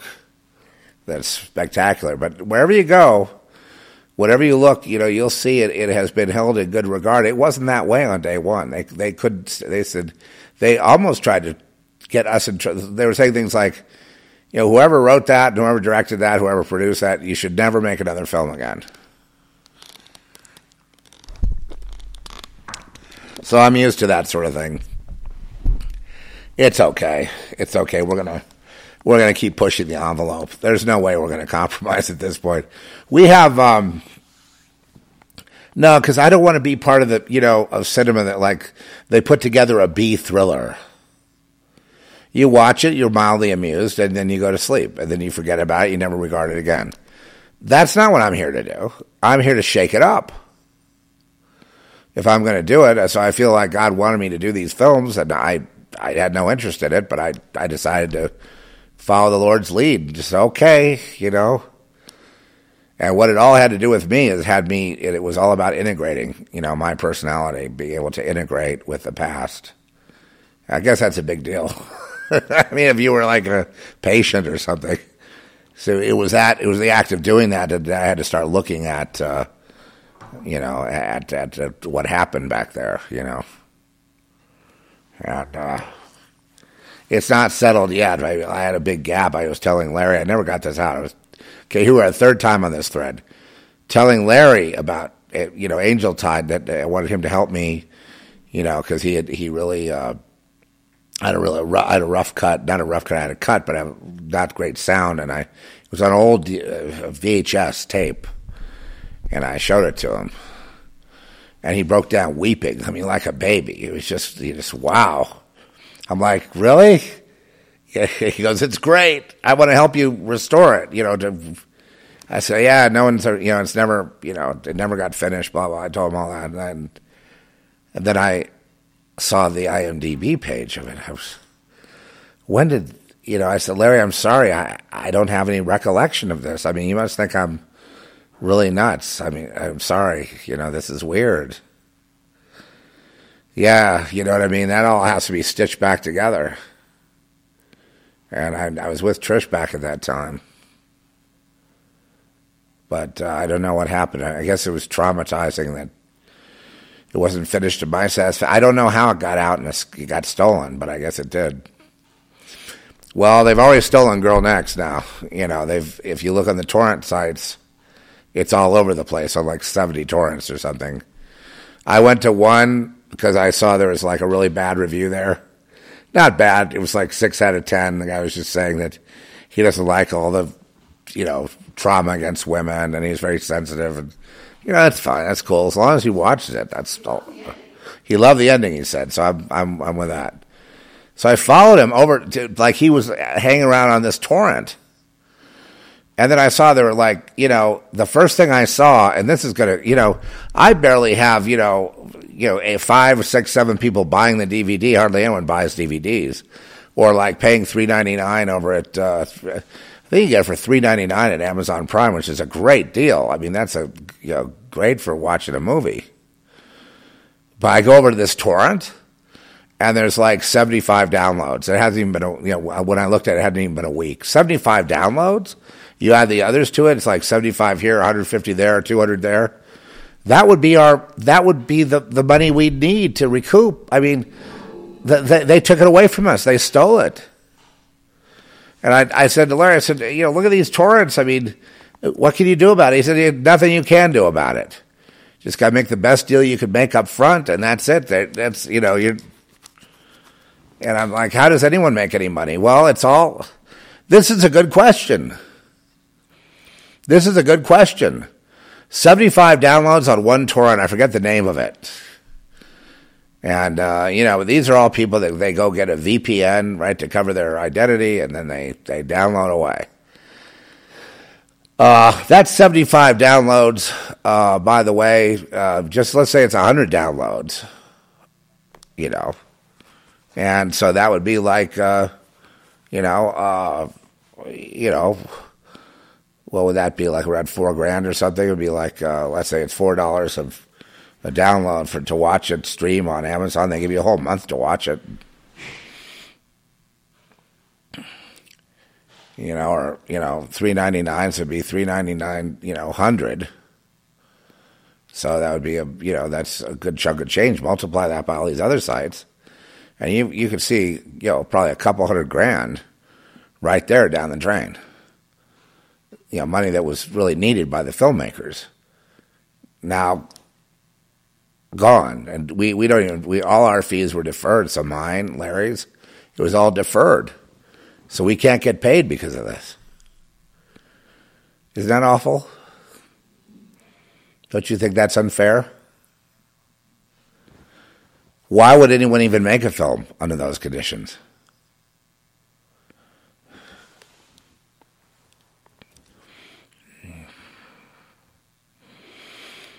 And you know, then they also have the reviews over there and all the other stuff. You know, the cast and pictures, and they got the whole thing, whole website. You know that they do this with every movie. Every movie has its own website, the cast characters, the critiques, the you know articles. Uh, you go there, you think you're on a legit website. Then they say before you download it, make sure you turn on your VPN, right? That hides your IP. You know, when, it, when it's safe, you're fine.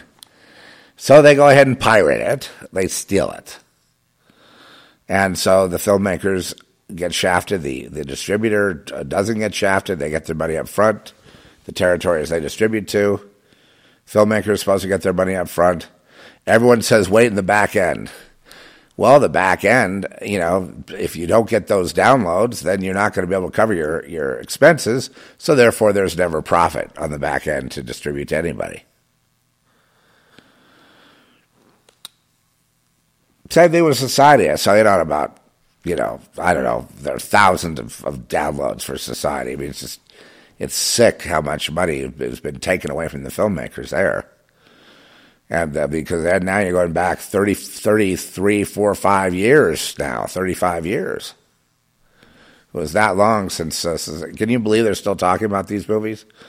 Well, this company Arrow releases them. They re-release them in this DVD. They do new artwork. They have comic books. They have all kinds of things, and um, you know they really get it. So you know, and and the newest thing I can tell you is that we have a you know uh, we're probably going to have a theatrical in Spain for Girl Next. I know that doesn't help you, but it's because we have Hispanic um, you know culture going on in the movie, right? From a couple of the characters, we're one of them really from Argentina is helping us to qualify for that, and so I think that's going to be really great. Uh, and they'll probably really, uh, you know, get it too.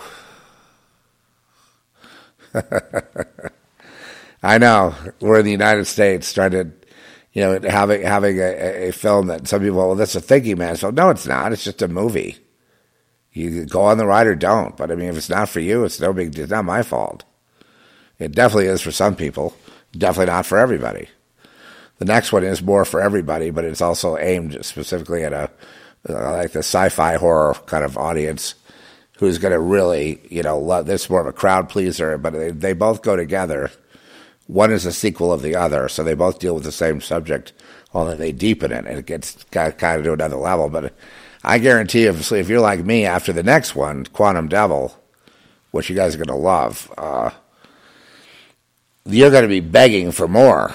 You know, you're going to want the next installment called The Voice. You're going to want it, but that's a much more expensive movie to do because we're going to be outside. There's going to be cars and things moving around, and that means money, right? So we need, you know, people to back us up, and that can it can only happen at the first uh, two films. You know, uh, uh, if they want to be part of the quartet, you know what I mean? The quartet, and then what I think we should do is we should have the quartet of films. Uh, we should have those uh, housed like in the same you know place, hopefully the same distributor, the same you know partners that will come on and be part of this quartet situation. And then I can just imagine downstream, you know, for the for the audiences, you know, think about horror, sci-fi, they last, right? And then they, they come out with a new DVD of it, a new new artwork, and new stuff. This will be the perfect four four part situation where they could do that and really, you know, have even, uh, well, you know, the, I know human trafficking is a very popular subject, but it happens to be the number one issue. In the, yeah, no, that's okay. It happens to be that I, I'd be, yeah, I'd be, you know, on the QT on that one. Um, because that, you know, that attracts, you know, more uh, yeah, it's a battle. But, uh, you would have four films, and they would all, you know, you'd be able to watch all four of them, and then we wind up with Dragon Island, which is the uh, ultimate. I know it has evil surfers in it, that might be, but there's also good surfers, but there's also evil. It has to do with the ocean, dragon, military industrial complex, and who's going to run the quantum realm, and and what some of the properties are. Like, let me give you one thing from my own imagination uh, a plane flies into the dragon's mouth and then and then disappears into these different portals. It's like a portal. It's not like the guts of a dragon. Just little things like that that you know are occurring to us, and hopefully a lot more will. Here's another one. There are these creatures called the seal men, and they they heal. They're like kind of like aliens, and they they can heal you. They can take your broken body and make it perfect and they don't say anything, but they have like a seal head and seal features, but they're they're bipedal. You know, and they float around in the air too. You know, well, they're actually making their debut. You know, not maybe that level of them because there are different aspects of them. There could be really advanced seal men, or you know, and are they a hybrid? We don't know. We don't know. That's never been answered. But they do make an appearance in the Quantum Devil. And the seal men are freaked out by humans who actually see them. They're supposed to be kept out of sight. Well, is it a quantum creature? Is it some kind of? I mean, how did the aliens get to be that? Were they hybrids? Did they clone them from like insects and humans and different things, and that's why they are alien? I, I don't, you know, that's those are good questions. I, see, when I go into one of these projects, I don't go in there with knowing all the answers. I go in there to find out stuff. Just like when you go to watch a movie, you go to watch this quartet, you're going to go on to the next one after Girl Next. You're going to go to the next one because you want to find out where does this mind control programming go and how does this inter- interact with, you know, now there's something to do with the supernatural realm too. So how is that working? What's gang stalking have to do with all that? How does that tie in? See, I am interested in those questions too. And then after the movie's over, you're still going to have questions. And maybe the thing to do is get together with your friend and go out, have a coffee or have a beer and talk it over and, and wonder about it. Just uh, maybe become a fan of these movies that ask you that are thinking outside the box, like us. A lot more people would do it if we, you know, if we don't get. They're watching us like a guinea pig. They say, "Well, when you get crushed." You have to be much more. You know, I've got another friend, a producer. He produces tons of movies. I mean, you know, this was he's like he never. I don't even know what the number is now, but tons of them. And uh, you know, they're never. You know, they're never really controversial. They don't really challenge the status quo. They don't really have anything to say. It's just that you know they. You know, one you know could be a, like a situation that's dangerous or could be a crime movie, it could be a you know just but it's falling into that B level stuff, and I'm like, yeah, well, I understand that you know being a working producer, you've got to keep working, you know, and and the best way to keep working is not ruffle the feathers. But if you're in the arts at all and you're not ruffling feathers, what are you doing? I guess you're providing entertainment for. Um, I don't know when people are in a hotel traveling or on an airplane, they want to flip it on and it's not going to offend anybody. One of the tactics they use with us is like that takes to that girl next that should actually have people going, "This is awful. Screw you." You know that that that's the response when people hate it. They should be angry. Then they go, "Oh, it's kind of a meh. It didn't really, you know, there's nothing really going on." Okay, that's not the right answer. Okay, so when they do that, then I understand that person is one of the program. He's one of the uh, the, the, the minders. Because right, and they make it look like the, they're not going to give you one star; they'll give you like two, and they say, "Oh, I didn't really get," uh, you know, it's kind of boring. You know, that's what they used to do the Zeph report. They would call it boring, kind of boring. You know, not really. You know, I've, I've heard all this stuff before. It's like, oh, really? Where? And th- see what I mean? And so those are the kind of the minders. What they do, they just, it's kind of boring and didn't really get anywhere. You know, the writing was it's a terrible script, terrible directing, and then one guy said terrible camera. Well, our cameraman won best cinematographer in Europe on Girl Next, and, and oh, the camera, and they throw it all into one, you know, and, and so you know they're not serious, but oh, there's a lot of guys, and so those of you want to leave any kind of reviews or anything, and, or want to see the movie, check it out, Amazon Prime or any of those. Any, I don't know where else it's going to be, but. Uh, you know, leave a, a, a, review on IMDb. And if you're going to do that, then leave one also on Amazon. Preferably a good review to counter some of these jerks. So, yeah, but my philosophy is let them say, you know, let it all, you know, put it, it's in God's hands. You know, I can't worry about it. You know, it's like not gonna, it's not gonna deter me from doing what I'm doing. Uh, you know, because I because I know, given time, it will, you know, be discovered at some point. But go ahead and check it out, and uh, just go on the ride. That's that's my advice. And then and then tell us how much you liked it. And if you really hate it, you know, give give actual specific. No one's done that. Very a couple of people tried. Like this one guy at Rue Morgue did this terrible review on on the movie and Larry was basically, you know, a non-director, and of course the script is always awful. We know that, going right, and uh, yeah, and then he goes, then he starts talking about Kubrick, like how a lot of the film reminded him of Kubrick. He mentioned Kubrick twice, so I grabbed a blurb, but I put it on the poster. And I'm like, Kubrick, you can't get a higher honor than that.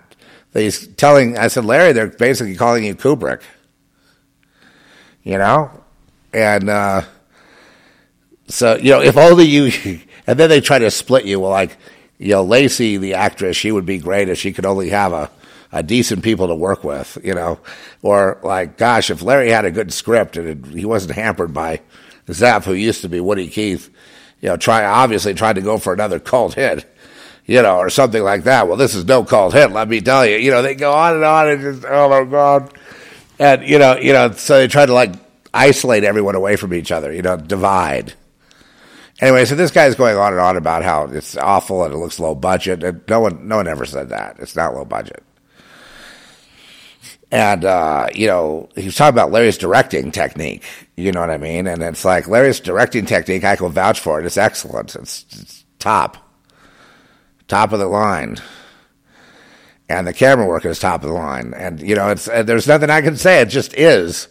But then he's going on and on about how he, oh, he's he's he's over directing the actors or he's under directing. He's you know he's you know, and then he says Kubrick. It's clear that this guy wanted to do a hit piece on it, but he just couldn't. He just couldn't.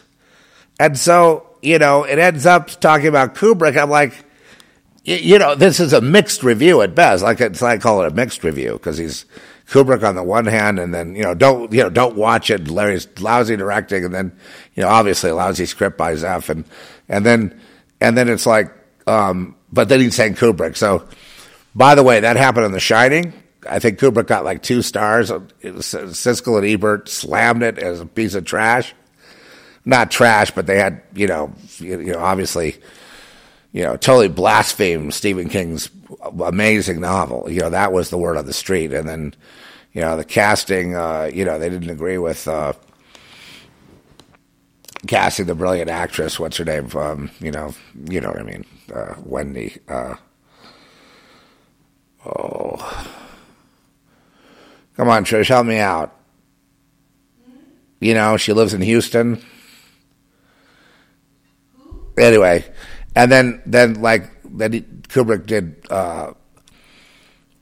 uh, other movies, you know, and um, you know he always got criticized, and, and, then later on, The Shining has become such a classic that they they did this sort of reboot of it with uh, Doctor Sleep, and I don't know how much money they spent on a ton of money on it, trying to you know get uh, everybody to you know to to uh,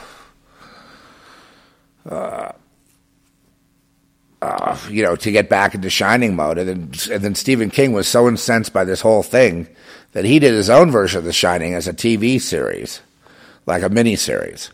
So he did a mini series on it using the actual hotel in Colorado, you know, not the hotel. It, it was like, because Stephen King hated everything that uh, Kubrick did and wanted revenge. And his movie basically sucked, Stephen King's. I mean, it completely sucked. But Kubrick, that I've I've always had The Shining as my favorite movie. I mean, one of my favorites. It's always going to be a Kubrick. You know, Doctor Strangelove, that Barry Lyndon. Oh my God, Barry Lyndon. It was basically don't see this movie. It's the worst casting choice in cinema history. Ryan O'Neal, you know, as Barry Lyndon. It's horrible. You can't, you know I mean? And it's like, it was a brilliant choice. See what I mean? But they wouldn't give him any slack because he kept doing stuff outside the box. He's living in England. He's he's doing movies in England. He did his Vietnam movie, Full Metal Jacket, in England.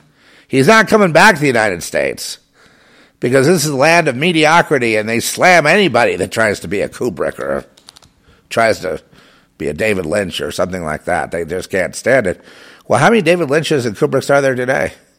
Uh, this young budding uh, filmmaker uh, generation. Oh, not too many. Yeah, well, when you become Chinese, you don't invent anything. You just go along to get along. They have to rip everything of all the innovation off from us if they want an airplane or a or a, a cinema or any of it. That's what happens when you hammer your people down. You're not allowed to really express yourself. Then you don't have any of these unique uh, voices. Okay, and that's what they, and that's what they've done to America already. They've already hammered them down. I wouldn't expect anything out of America. I'd be looking elsewhere. Maybe somewhere like Hungary is going to have the next batch of filmmakers, or Serbia, where we filmed, uh, you know, Quantum Devil in Serbia. They were all super into it. I mean, they're really into nostalgia and had a great producing partner over there, wonderful producer named Milan. You know, every, every other guy's named Milan. I love that. Milan. Yeah. So I'm going to talk about, um, you know, the movie process here and, and just going to jumble it up. You know, I don't know. You know, I mean, they could, they could, you know, I don't know what's going to happen because I've given it to God. I, I, have no idea. I know that when we were in a hurricane in, in, uh, in Navasota, Texas, where our house was for Girl Next, which you got to check it out just for the house. What a weird situation that was out there and it was raining. We had a we were in a kind of a hurricane tropical depression named Imelda, I remember.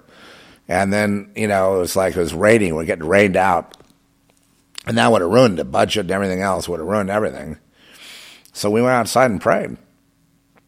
You know, we we we held hands, me, Trish, and Larry, and prayed in front of the crew. They they weren't they weren't liking that, I don't think. And because here's what happened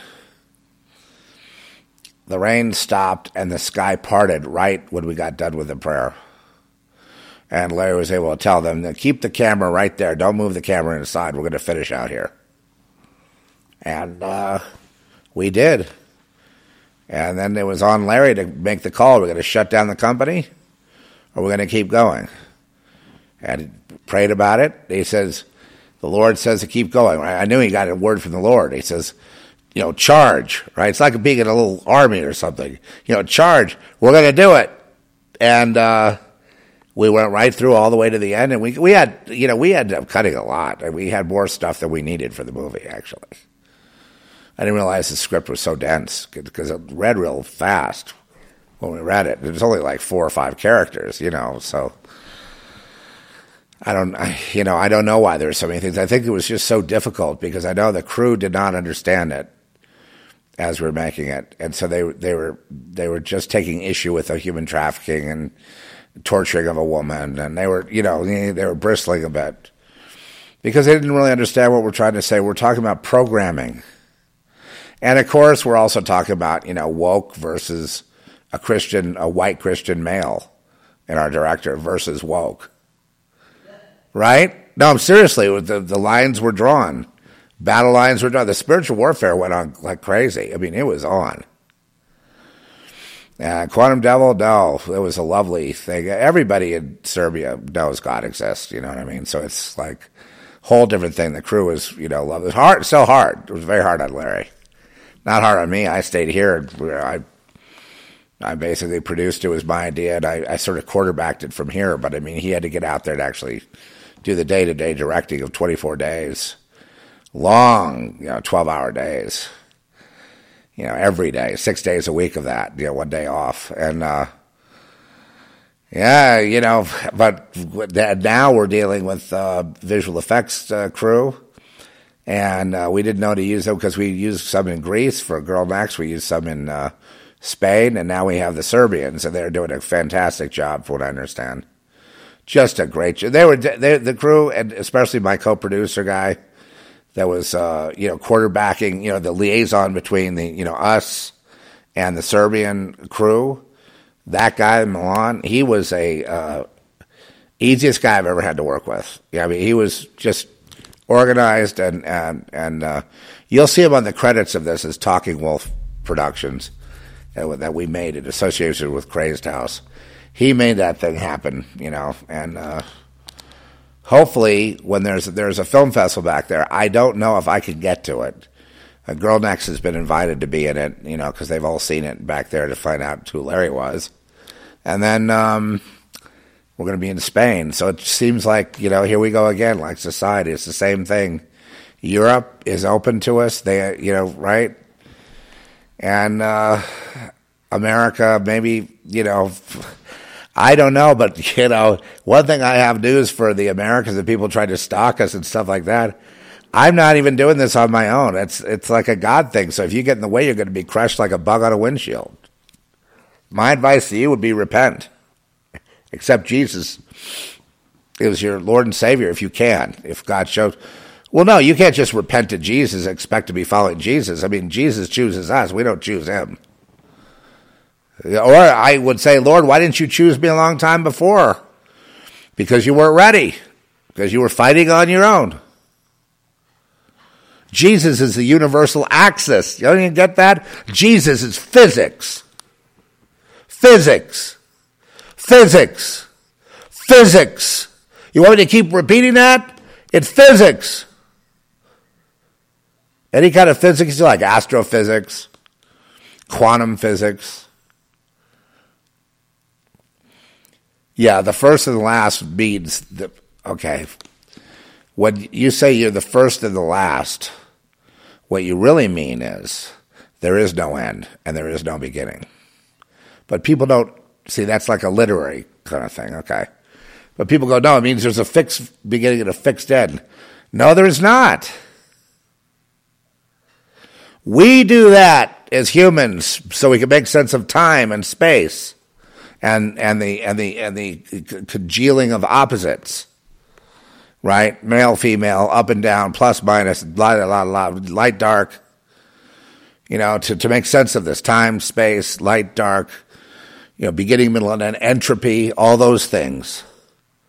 We do that. And then what drives us completely mad is that there's some kind of portal to where there is no beginning and no end. It's, but it's not here. We're, we're contained in a kind of a tank. And in this tank, we have time and space, right? So we have a beginning, a middle, and an end. We tell stories. We have a beginning, a middle, and an end. But we know there was a story be- before that story happened. And we know there's a story after that happened. Our beginning, our middle, and end is all arbitrary. Well, the earth is only so big, so there had to be a beginning. Yeah, there, of course, and, and the universe is no different than us. I mean, planets and sky and all that is just part of the containment. It's all same dimension. When you say there's no beginning and no end, what do you mean? You know, and, and they say, well, then we are the creator. Well, in a sense, you're right. But if you want to please God, you're going to have to do the hard work you see, when they persecute you, they persecute you without a cause. Do you understand that? They don't have a reason. When they throw these people in jail on the insurrection, they know a lot of those people are Christians. Okay. So their persecution is they're going to throw them in jail and make sure they never get a trial and they rot there forever. And, uh, and, and, and no one's going to come rescue them because they're trying to break them. They're trying to get those people to renounce Jesus. That's why they're in jail. They're not in jail for being at the Capitol. What the hell are you talking about, buddy? Hey, wake up! It's not about the capital. It's not about uh, politicians. It's not about any of that. The capital thing and the and the thing going on in the world today has to do with God. That's all it is.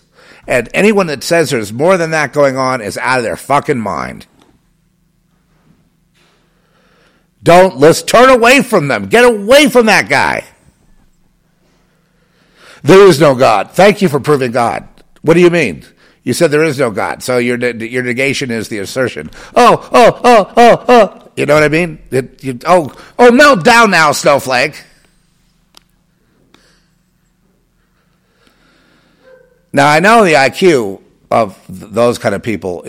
Our professors have the lowest IQ of all. Why? Because they drank the low IQ Kool Aid. They didn't start out that way. But the more they teach, the more they get themselves, they, they, they teach in an echo chamber, and they eventually get to the point where they believe their own shit, they drink their own Kool Aid, and their IQ gets down around 90, 95, 100 at best. If you are going to be taught by somebody, he better be brilliant. Or why would you even listen? Right? You're not, not going to listen to yourself. You need someone that's going to pull you up. It's going to up your game, improve your thinking, improve your knowledge, improve your wisdom. Or why do it? I, a lot of people, I think, listen to talk radio and podcasts now because they just want to be scared all day long. Hey, being scared will make you, uh, you know, a fruitcake. You can't just be scared all day long. I've done that. I've been there and it led to nothing but pain and suffering and you know just uh, broken relationships and a broken life. It's no good. You know, I'm not going to admit. Like, look, as soon as these people admit they're victims, the you know the uh, X, Y, Z generation, they admit they're victims. They got them in the palm of their hand. They, it's game over. They got it and they want to say that I'm conservative. I'm not conservative. You know, all the ideas I'm speaking here today are liberal, classic liberal, classic liberal, classic liberal, classic liberal, classic liberal, classic liberal.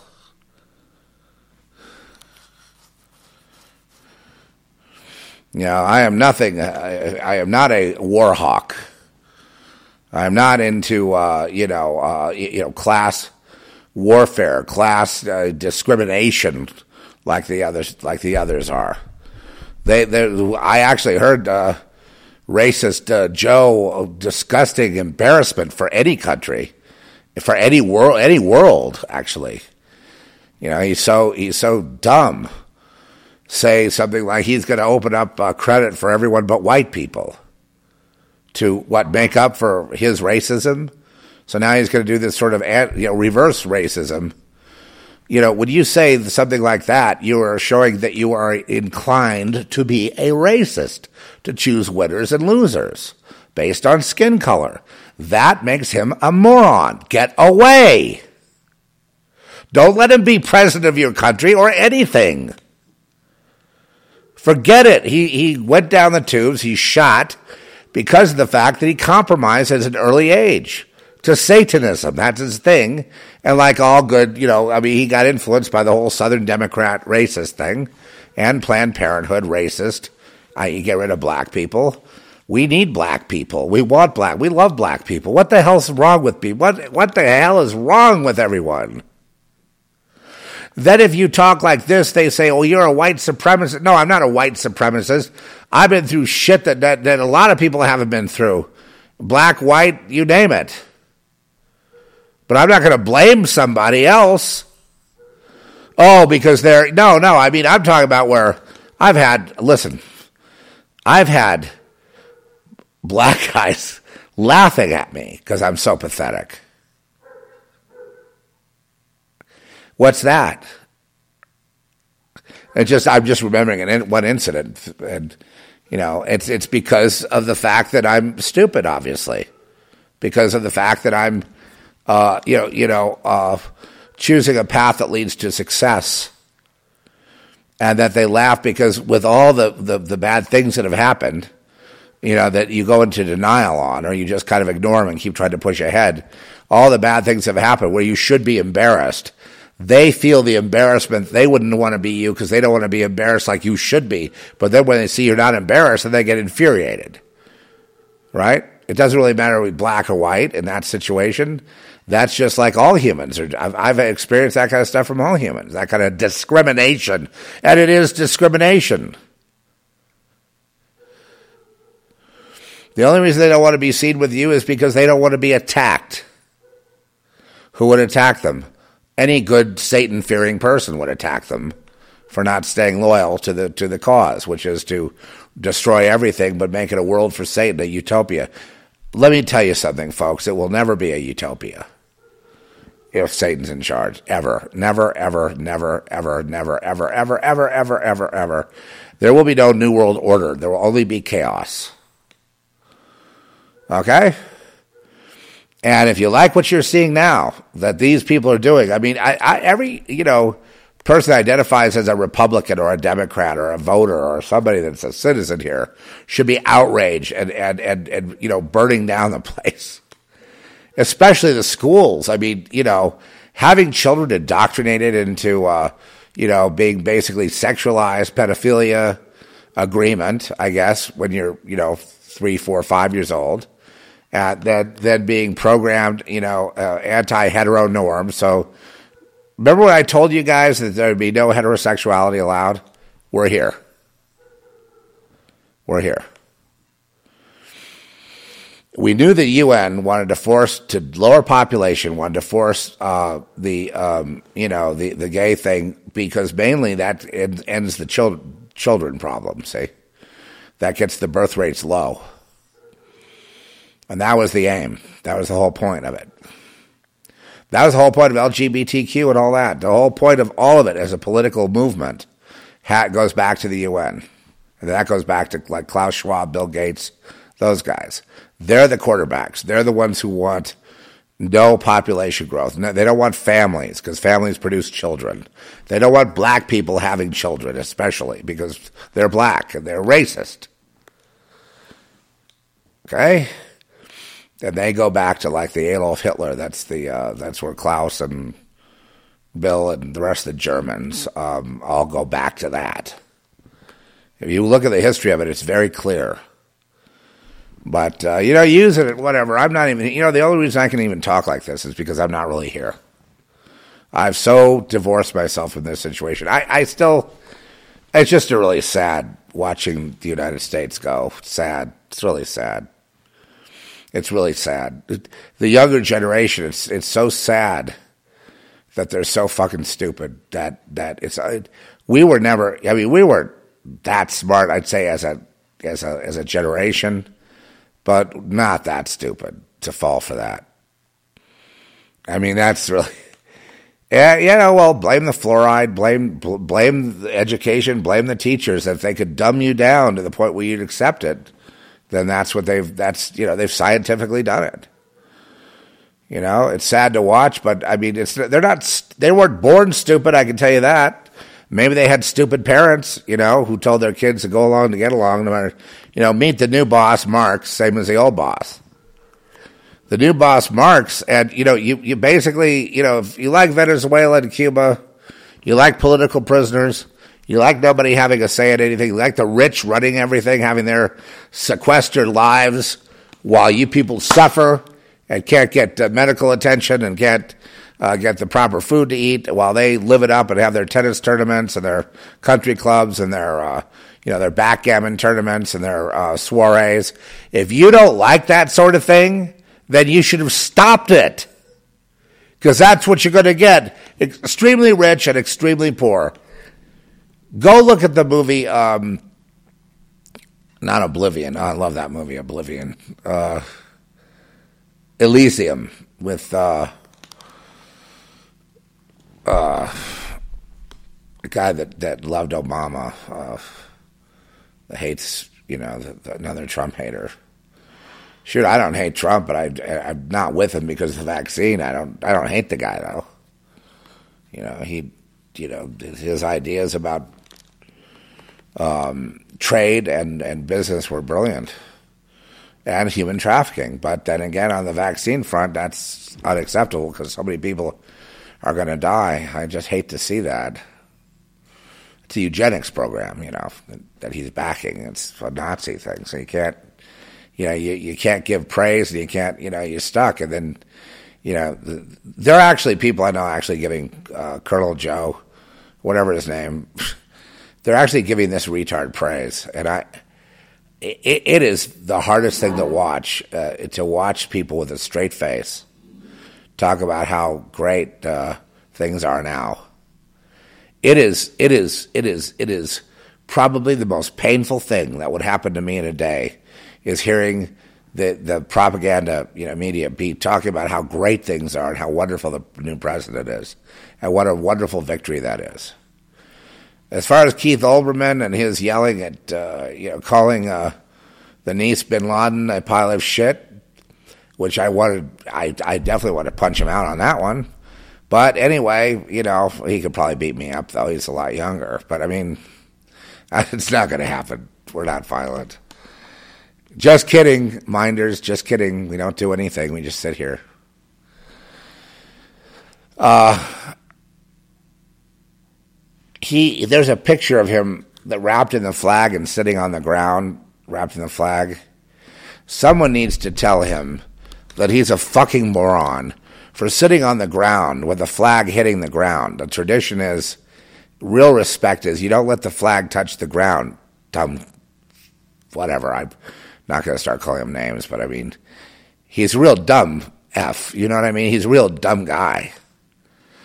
And he's sitting there on the ground thinking he's so proudly being an American with that flag, half of it on the ground around him, like, like a little bit of a, like he's a human tent or something. I, I you know, where do these people go to school? Do they ever, did they learn anything about anything? Have they ever, have, has that guy ever served in the military? Has, has any anybody, is there, there has to be a return of some kind of common sense. I mean, you don't sit on the ground. If you want to have the flag draped around you, you make sure it's up off the ground.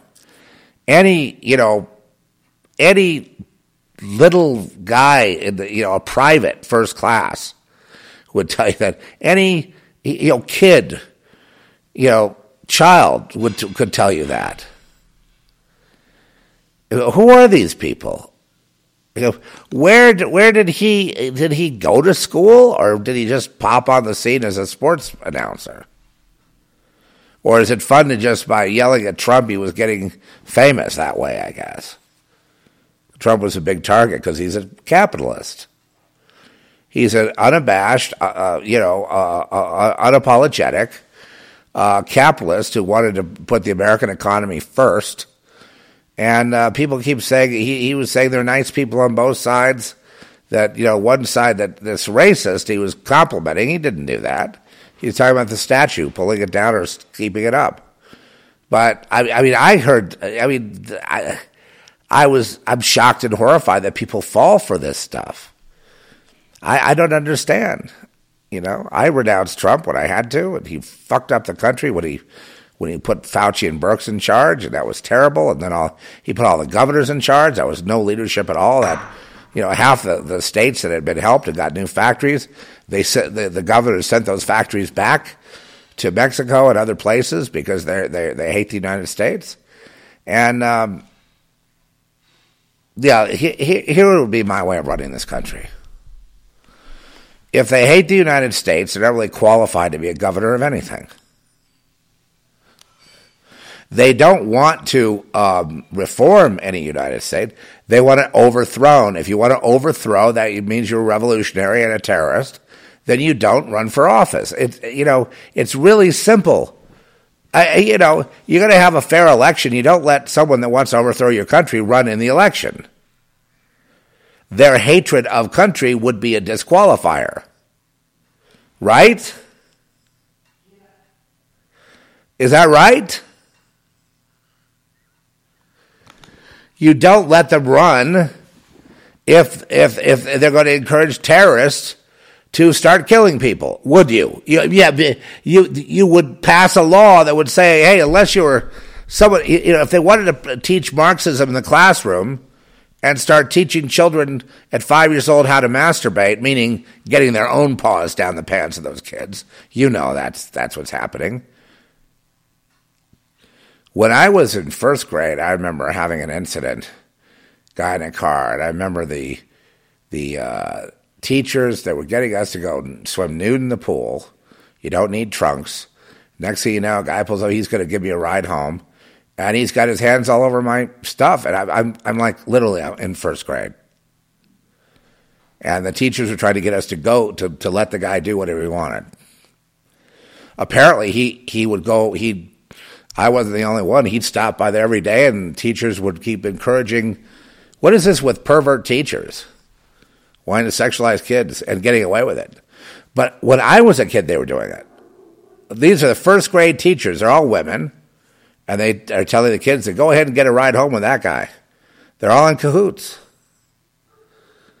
And now they are today. And they're doing the same thing, only they're, they're, they're doing touchy feely in the, in the classroom. Classroom, listen, unless I have to straighten people out, sex is a very sacred thing. It's not to be just loosely, uh, you know. I mean, you could go ahead and be like that. You say, well, I'm a sinner. No, you're not really a sinner. You're going to walk around with your dick out. That's fine. That's your problem. That, you know, that doesn't really make you a big sinner. That makes you a go along to get along guy because that's what everyone's. Hey, look at how bold I am. And then, yeah, well, let's try some gay sex. Hey, look how bold I am. Let's do this BSDM thing. Oh, look how bold. I... None of that's working. Let's go watch a murder. Oh, it happens. Murder. Let's go uh, take an innocent guy and, you know, make him an accomplice in a uh, big case and then ruin his life and then fuck his wife, huh? Put it on video and send it to him in prison. And let's have her begging for it. Oh, let's see what else. What other evil thing can I come up with today? Right? And why would they do things like that? Because gotta feed. You gotta feed. I can't feed unless there's pain. Why is that? Because there's something in me that's making me do it. Wouldn't you like to have that thing cast out?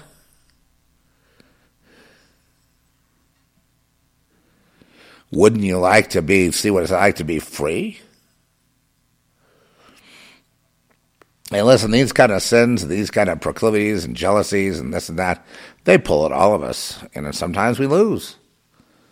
You know, with me, it kind of it's anger, right? I get angry, angry and then I got to back it down. You know, I can't just start yelling at people I'm working with or people I love. You know what I mean? You know, gotta gotta gotta roll that crap down. You know, think a little bit. Hold that tongue. Tongue is wicked.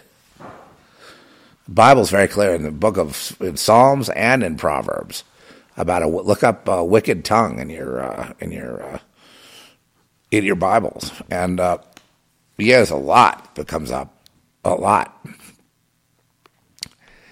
Yeah, when they're gossiping behind your back. Well, I know all about that. And they're gossiping behind your back. They write bad stuff about you, like, you know, uh, some of these witches were writing about us, you know, trying to shame us for having done a film with, you know, th- there was sex in it. You don't say. Well, you know, it's poor man's horror. If you don't, if you don't have all kinds of creatures and money for all that stuff, just have sex. People are still hung as hung up about sex as they ever were. You think it's libertine here? It is not. Sex has this a religious meaning. Oh, oh, yes. You know, it's got this like little power to it that's very demonic. Do I think I have no thought about sex? I mean, they say sex will, you know, whatever Jesus said. I, I kind of go along with that. What what Jesus said about sex, I go along with that. Adultery is certainly not, you know, the way to go. I don't think. And um, you know uh, things like that. But what whatever people are doing, of course, they will find all kinds of ways. But please don't glorify it by saying it takes courage to do any of these things. Please don't. Please don't make that like like a merit. Uh, you know, like I was able to I didn't only get second base, I was able to, you know, really, you know, drill it, you know. you know what I'm saying? Oh, well, you're a really big man now, you know. This is uh, ridiculous.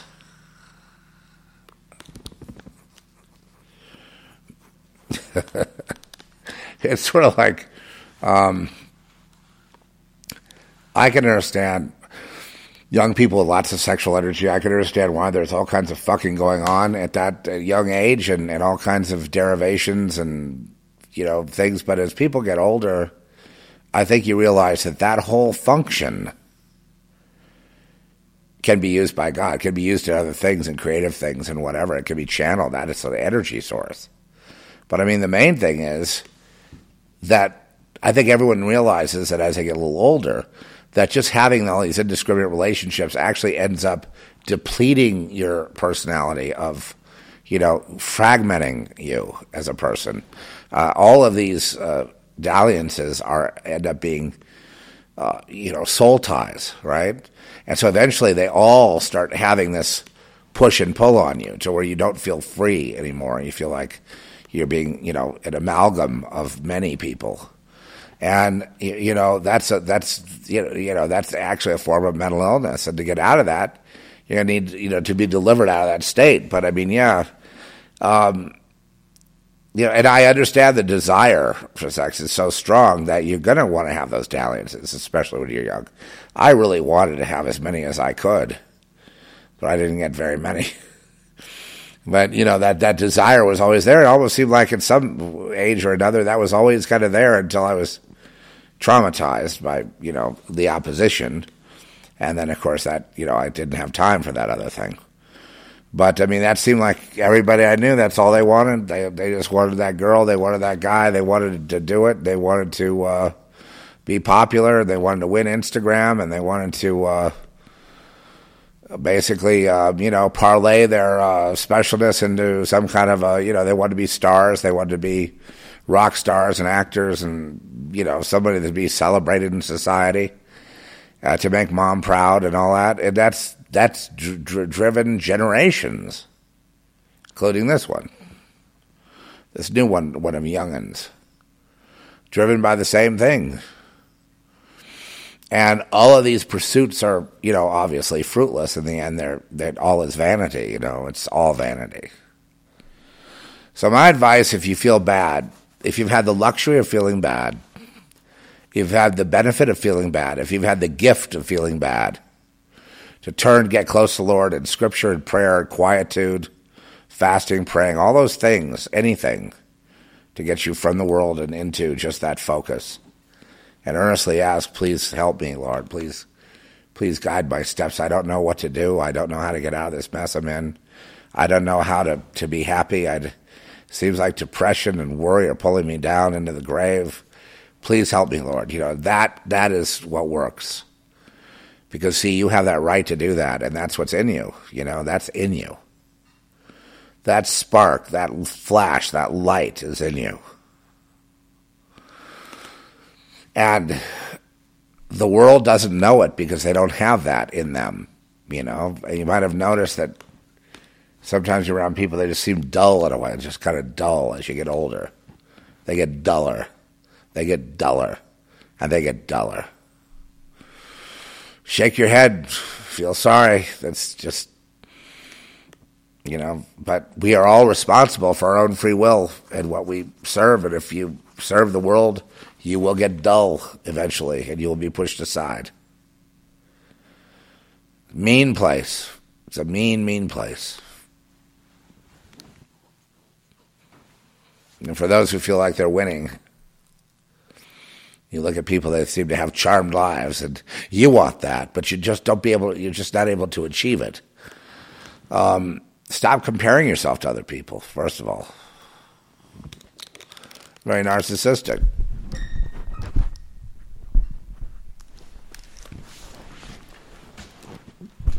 All right, well, let's get on with it, shall we?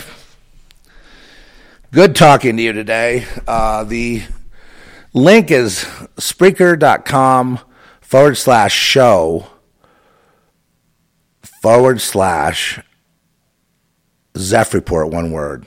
I believe that's it. Spreaker.com forward slash show forward slash Zeph Report. And I believe that's going to take you to. Um, that's kind of a fun talk today. It's kind of a, you know, it's a uh,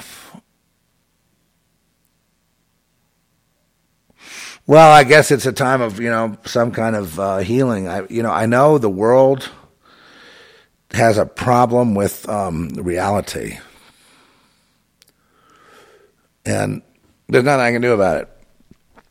You know they they never have time for logic or for any kind of discussion about because they all have been told what it what it can be and what it can't be. They know that if they agree with something that's not on the program, they could get docked for it, right? And now you got the Chi-Coms telling you how to think. How do you like that?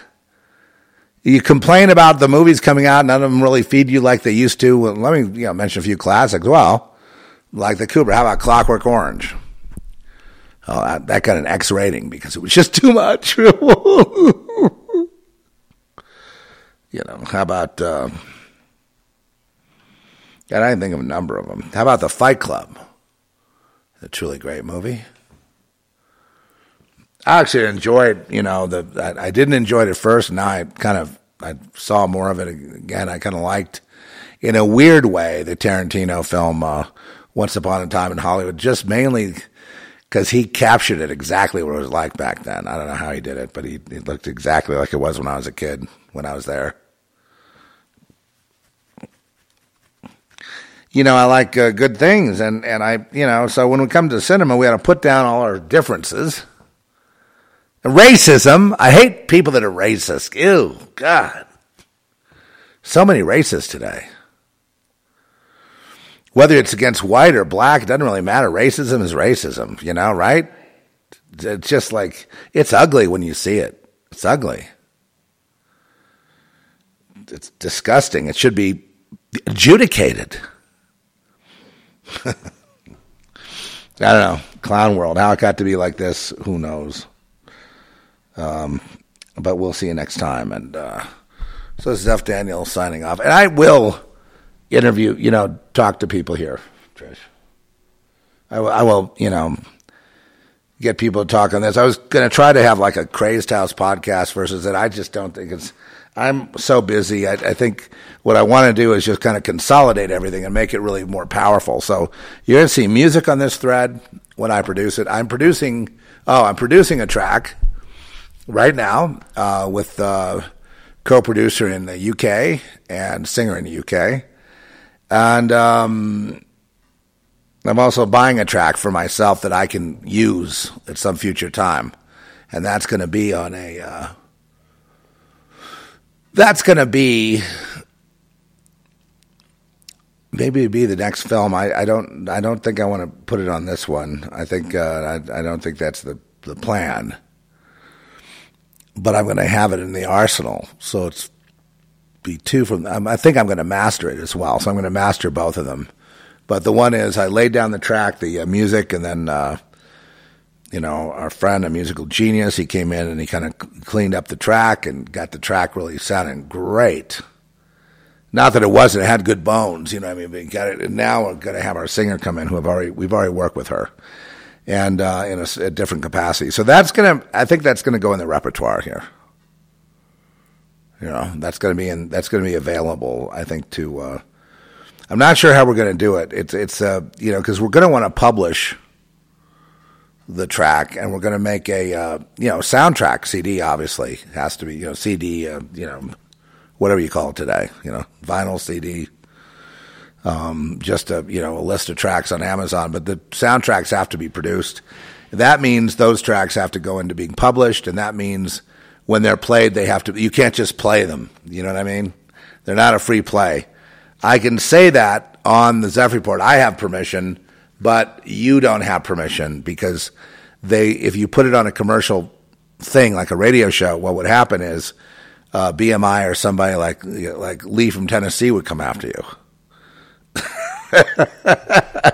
so Lee, we have to publish these these two, and we have to publish both records, uh, both soundtracks to Girl Next and, and the Quantum Devil, and um, you know we have to because we want to do a thing where we kind of share in the publishing uh, royalties with our UK, uh, uh, you know, co-producers, and so I've hopefully uh, we can get that all figured out with uh, without having a million people involved. I mean, that's the the main thing. Is just takes time to to work it out so that you know we have it. The best way is just have it packaged so we have the the CDs from both from both, and then I'll put something special on uh, each one for. Uh, you know, like on, on Girl Next, I'll have like a, there'll be the soundtrack, and there's a couple of tunes that uh, I sing on. There's one that Kelly sings on, and then there's uh, uh, one we licensed. And I have to make sure that we license it not just for the movie, but we can put it on the soundtrack, and that might be. We don't have to. I mean, we could go without it, but I mean, I like to have it be authentic. And then we'll just see where we're at now. So anyway, that's coming, and I'm going to put something special on there, like some kind of new tune something extra. Do you know what I mean? Something extra that would be kind of delightful or something funny. Make some dialogue. I'd love to have some dialogue on there. You know, some some snippets of funny dialogue. You know, would be would be cool. Uh, or just have some background music with some dialogue going, just kind of like a uh, little teaser of the film type of thing. You know, just to give you an experience when you listen to the actual album, as opposed to just buying a single track from it that it, it gives you kind of an experience. So that's the way we want to produce the uh, the record. But we just none of us have had any, you know. It's not like we have a big company here with, hey, you know, down the hall, give that to Joe. You know, not Joe. I mean, I mean Sue. Yeah. See you next time.